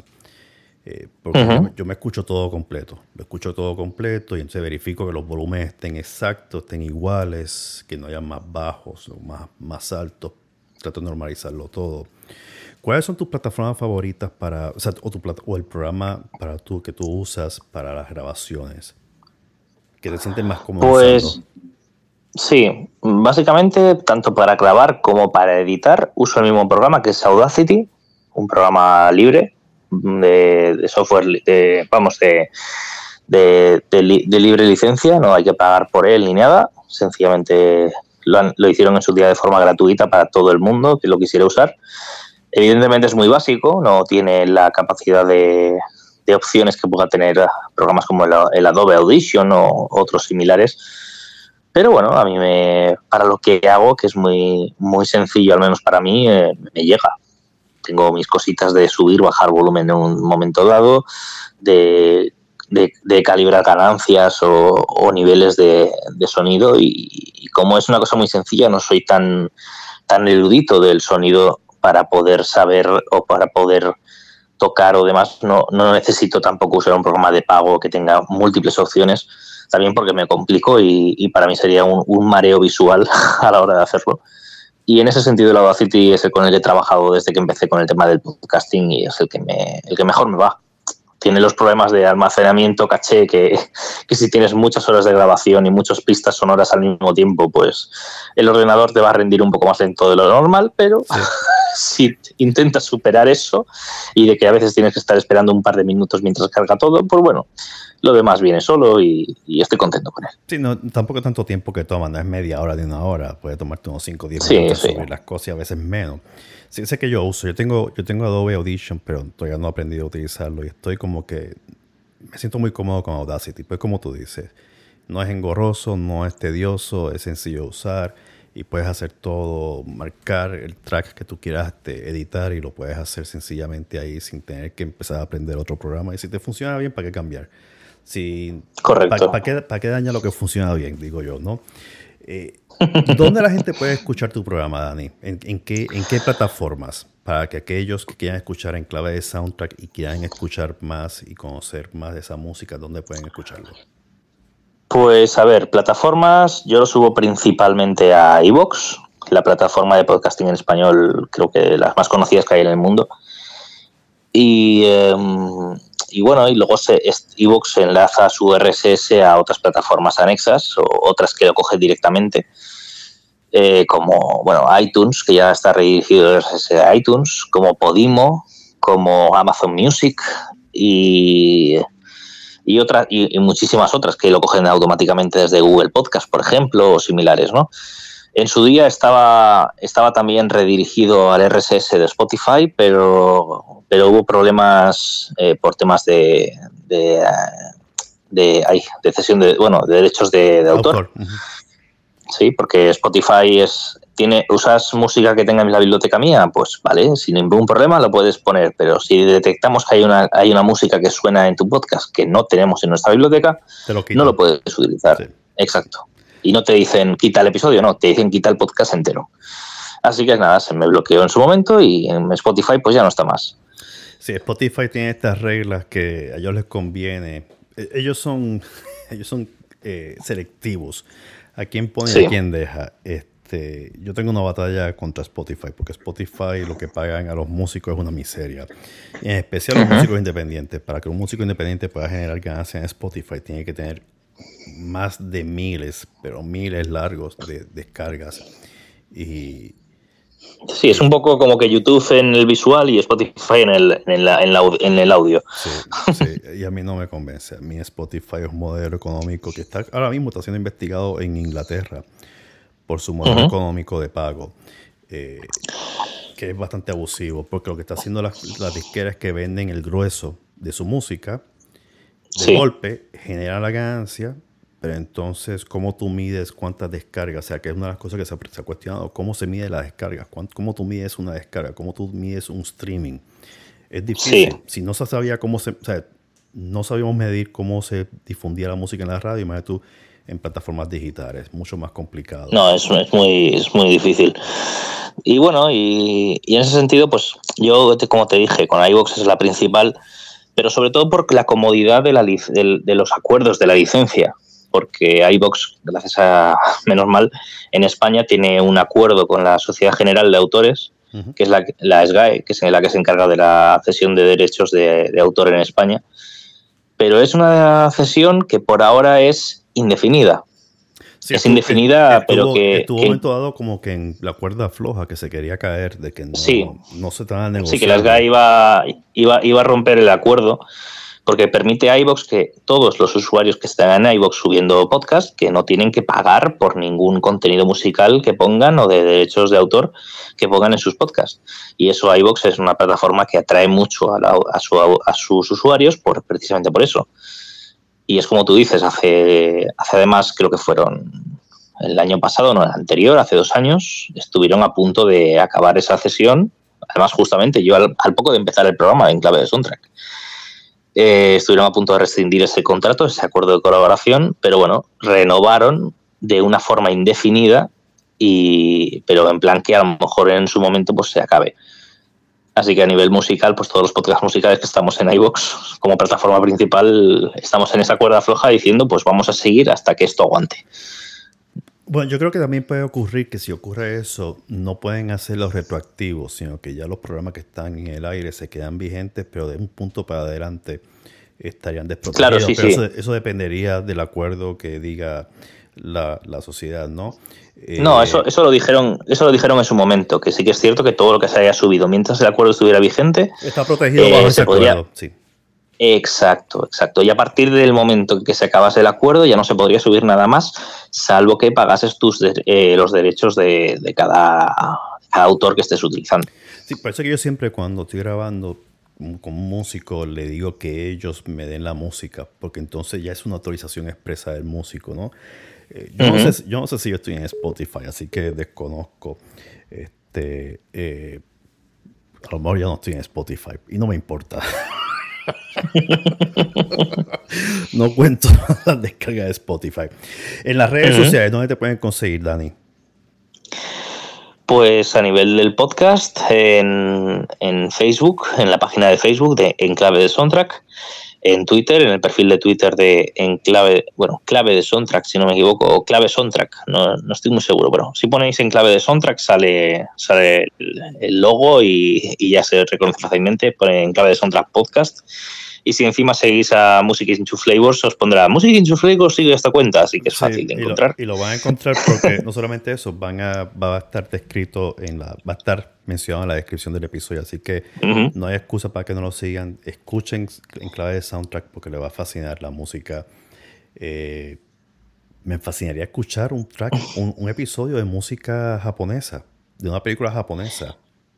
Lo tengo pendiente, porque hay un par de... No, es que, a ver, hay géneros o sectores...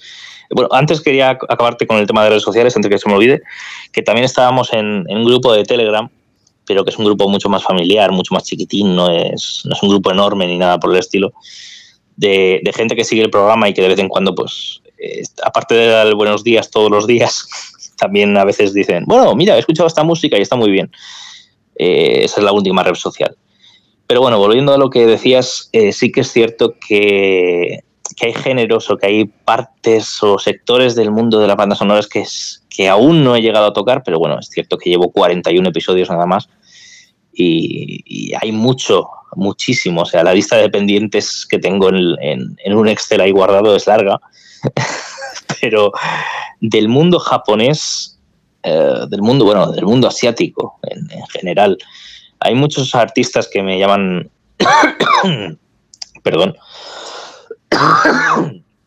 lo siento, muchos artistas que me llaman la atención y que me gustaría traer, como sin ir más lejos, el gran maestro del cine oriental, de la música de cine oriental, de animación en este caso, que es del estudio Ghibli, como es Joe Hisaishi, de las películas de Hayao Miyazaki. Es uno que me encanta. Películas como Mononoke, Porco Rosso o similares. Tiene bandas sonoras preciosas que llegan al corazón. O no sé, a partir de ahí pues habría...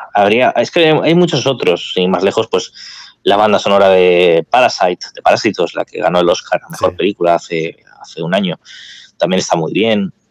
Pero bueno, es como te digo, un género en sí, el cine oriental, el cine asiático, que está muy bien llevarlo y traerlo y descubrirlo a la audiencia que puede que no lo conozca, más allá de las típicas fanfarrias hollywoodienses. Y así pues otros tantos, como el cine de animación, más allá del mundo Disney, o el mundo de los documentales, que también está muy, muy menos valorado, muy, muy infravalorado, y que también tiene cosas muy bonitas. Pero sí, bueno, no sé. Hay bastante. En el mundo del cine, en todos sus géneros, pues como la música, son distintos géneros y es un mundo infinito de colores y sabores exquisitos. Y eso, y no hablamos de la música del Medio Oriente, que es otro... Que también está infravalorado. Es otro renglón con una música que tú dices, y esto yo lo descubrí recientemente, debo ser franco, y estoy enamorado. Específicamente de películas de Irán e Irak. Nada más por la música estoy enamorado de ella. Es algo increíble. De hecho, hay una película, no sé si es iraní o india, no estoy muy seguro de qué país era, una película de esa tierra, que se llama Mi nombre es Khan, My Name is Khan, que está desarrollado entre ese país de donde es y Estados Unidos. Está rodando en ambas partes y tiene una música preciosa también. Me la dio a conocer además una compañera de una emisora de radio de aquí. Y es que ya te digo, es lo que tú dices, el mundo asiático en general es un mundo poco conocido por el público occidental, porque estamos más acostumbrados a la industria cinematográfica que viene de Estados Unidos y de países similares, y nos limitamos más a otro tipo de cine. Incluso aquí en España, incluso te podría decir que a vecinos nuestros, al cine francés, o cine belga, o cine portugués, o cine italiano, estamos más como más bloqueados ante ello, porque claro, como no es Hollywood, no nos llama la atención. Pero sí que es cierto que hay grandes maravillas, hay diamantes en bruto que en su tierra triunfan y que sin embargo aquí no llegan, y del mismo modo, cosas que aquí triunfan y que no llegan a otros lados que vamos, que se lo merecen. Sí, porque en España bueno, hay música muy buena en sus películas, que como tú dices, muchísimo, que no se divulga porque no se capitaliza. No lo puedes capitalizar. Aquí tenemos grandísimos compositores. Bueno, te podría decir, a mí son tantos los nombres y yo para los nombres a veces soy muy malo, pero sin ir más lejos a mí me viene uno clave, que es Fernando Velázquez, que es uno que está incluso triunfando allí en la meca del cine, en Hollywood, está incluso haciendo producciones allí de vez en cuando, pero tienes hasta nombres de gente tan joven que tú dices, ¿cómo alguien tan joven puede estar triunfando tanto a nivel mundial? No solamente a nivel español, con el cine español patrio, sino también a nivel Hollywood, como es Lucas Vidal. Lucas Vidal es un chico joven, no sé si llegará a tener 30 años ya, no estoy seguro, pero que ha llegado a componer para la saga de Fast and Furious, sin ir más lejos. Wow, no sabía eso. Es decir, es un chaval que dices, madre mía, ¿dónde llega este hombre? ¿Sabes? Y es español. No es que le veas en una entrevista y esté hablando con acento americano ni nada. No, es que es español que se fue allí a trabajar y trabaja por todo el mundo. Y así con tantos otros compositores también, no sé. Pero bueno. Y en referente a lo que tú dices que quieres que llegue una obra audiovisual musical oriental al programa, yo te digo lo mismo que le digo a todo el mundo. Tú dime lo que te gusta, dime los títulos que a ti te llaman la atención y yo miro a ver cuál traigo, y cuando traiga uno de esos yo te aviso para que prepares tu colaboración. Yo te enviaré uno. Ya la tengo en mente, no te lo voy a decir. Así porque nos quedó pendiente la colaboración tuya para El bueno, el feo y el malo. Que no te coincidió en épocas malas a nivel personal, pero vamos, no me olvido que tienes que venir, y no me vale que vengas al programa cuando está Iñaki dirigiendo, que eso me dolió. Si supieras que había grabado hasta partes y todo para ese programa, la había grabado en guitarra, en guitarra y en arpa de boca, lo que llaman Jules Harp, lo tenía grabado, tenías 2 tracks con la guitarra y el arpa oral mezclado, los dos. Decía, este va a ser, y estaba explicando y todo. Pero cosas pasan, como tú dijiste, asuntos personales que entraron y todavía continúan, pero que espero que se arreglen pronto. Pero nada, Dani, claro que sí. No quiero despedirme de ti sin agradecerte tu tiempo, porque ahora mismo son que las 2:30 en España, sí, son 2:30. Así que 1,000,000 de gracias por 2:30 de la noche, señores, no 2:30 de la tarde. Son 6 horas más. 1,000,000 de gracias por tu participación. Así que te das cuenta que sí había tela para cortar con tus experiencias. que no eres. Sí, no, pero sí, de hecho se me ha hecho corto y todo. Y yo digo, ya se acaba, ya. Pero sí, podemos seguir hablando aquí horas y horas y horas. Pero bueno, evidentemente, esto es un podcast y la gente estar tantas horas escuchando hablar. Sin mucha chicha de por medio tampoco es cuestión. Además no quiero que se aburran con mi voz. La tuya es mucho mejor que la mía, así que no quiero que digan otra vez así que en verdad que estoy agradecido por tu tiempo y gracias por compartir tus vivencias y tu pasión por la música, porque al final de todo la música, el que no se ha envuelto en la música está muerto en vida, y en las películas, como tú dijiste en un momento dado, la música en las películas te mueve. Crea mucho ambiente. La música en las películas crea ese ambiente especial. Y yo a eso quería añadir únicamente que a ver, las bandas sonoras, hay mucha gente que lo menciona solamente como lo que hemos estado hablando hasta ahora, ¿no? La composición exclusiva para esa película, para esa obra visual. Pero una banda sonora es mucho más, y eso es algo que a mí me quiso meterme mucho más en el mundillo desde que empecé a conocer el sector, que fue descubrir cómo incluso esas canciones que tú ibas escuchando de pequeño, de cualquier artista, pero hablo de cualquier artista, podría ser una banda sonora sin ningún problema. Estar escuchando una banda sonora de una película de Sergio Leone y descubrir que está sonando música de jazz, de tanto de Gershwin como, yo qué sé, o de otros autores del jazz, de clásicos o más modernos, y dices, ¿pero esto qué es? O estar escuchando, o estar viendo una película de acción y de repente escuchar desde Madonna o Led Zeppelin o cualquier tipo de artista que no te imaginarías que saliera en una banda sonora, y eso es algo que dices, pues una banda sonora no es solamente música instrumental, es mucho más. Es mucho Entonces, más. Es, incluso a veces, y eso es algo que me llena mucho a mí. Y a veces están mezcladas las dos. A veces está la música que escuchas de la radio con la música clásica del compositor de la película, y eso, esa es la magia de la música, que no, los géneros pueden como que casarse entre ellos, no existe límites, y las películas generan esa ambientación, y a mí me fascina, ¿sabes? Yo soy un fanático de Morricone, y una de las películas que crea las emociones para mí es Cinema Paradiso. Y ese final es... El que no llores en ese final es que está... No tiene emoción alguna. Él te lleva a ese final único con esa música, viendo los clips censurados. Y eso es... A mí se me pagan los pelos de punta nada más imaginar esa escena.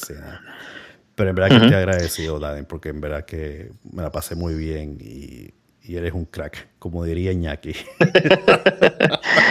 Yo también me lo he pasado genial, ha sido todo un honor poder estar por fin en este podcast que tanto me gusta, que no soy, por desgracia, tengo que reconocer que no soy oyente tan asiduo como, o fiel como otros tantos, no importa, pero que siempre que lo intento estoy ahí para escucharlo, y que me encanta la gente que traes, porque de verdad que cada uno, ya no es por el arte que traiga cada uno, sino por la historia que tienen que contar, que eso es algo, bueno, y evidentemente tu modo de hacer las entrevistas, que es algo único, algo muy especial y que te caracteriza. Y además de decir, madre mía, no todo en Estados Unidos tiene que estar mal. Trato de sacar cosas que no estén mal. Créeme, trato. A veces es difícil, pero nada. Ya salimos de uno en la presidencia. Ahora nos faltan unas cuantas cosas más, pero en verdad no tomo más de tu tiempo. Un millón de gracias. Bueno, amigos de Music in Two Flavors, Música en los Sabores. En este episodio, a pesar que puse música de la banda, no pues de la banda municipal de Harper's Ferry, que no lo dije, no he puesto música alguna de banda sonora por una cuestión de derecho de propiedad intelectual. Y a pesar de que Evox tiene una sombrilla que te protege o te, en cierta forma te cubre en cuanto a derecho de propiedad intelectual, yo soy demasiado estricto en cuanto a eso y no quise ponerlo porque no quiero violar los derechos de autor de ningún compositor. Así que pido disculpas por no poner música a esos efectos, pero la pueden conseguir en YouTube, la pueden buscar en sus bandas sonoras que están ahí, así que la pueden buscar ahí. Pero quiero agradecerles a todos ustedes por llegar hasta este momento final de nuestra conversación.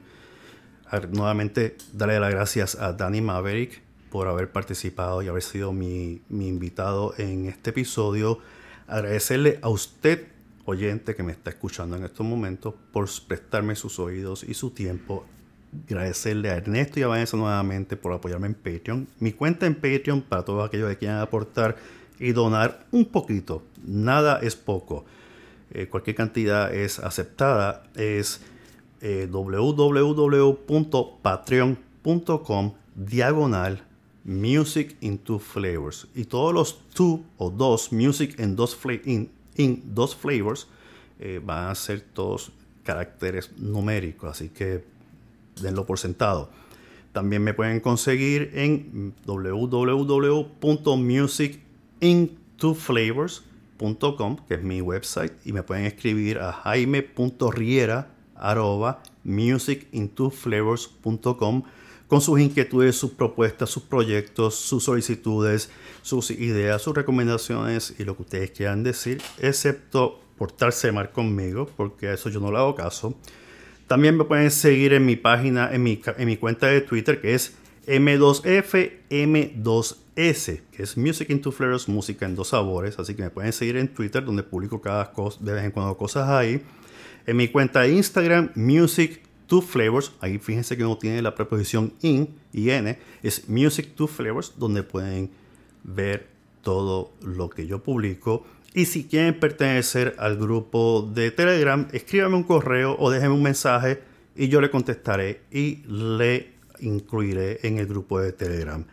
Como les dije, no soy esas personas babosas que molestan todos los días con cosas. Hay otros que lo hacen, yo no lo voy a hacer. Y no es que esté mal, pero yo respeto que las personas no quieran estar con tanta comunicación en las redes. Así que si les interesa participar y ser miembro, únanse a nuestro grupo de Telegram, que somos pocos, pero somos unas personas formidables.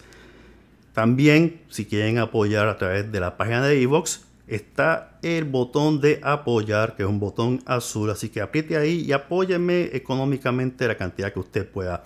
Y les adelanto que ya están abiertos las convocatorias para ser nominado al podcast de los premios podcast de iVoox, y yo voy a estar participando, así que si ustedes pueden votar ahí por mi podcast, se lo agradeceré.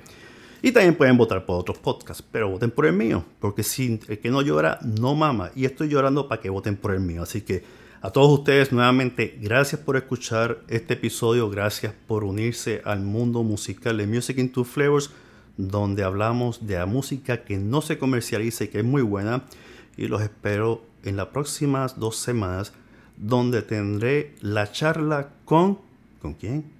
Con Dante's View, y les dejaré un poquito de eso al final. Así que hasta luego y que pasen una excelente semana, que el universo siga brillando por donde ustedes caminen, y aquellos que crean en la vacuna y no se han vacunado todavía, vacúnense, porque les va a venir muy bien. Los números siguen subiendo y hay una variante muy peligrosa que es la Delta. A todos ustedes, excelente semana, excelente fin de semana, y nos escucharemos y me escucharán a mí dentro de 2 semanas con Banjo Bones y Stacy James. Hasta luego y un fuerte abrazo a todos ustedes.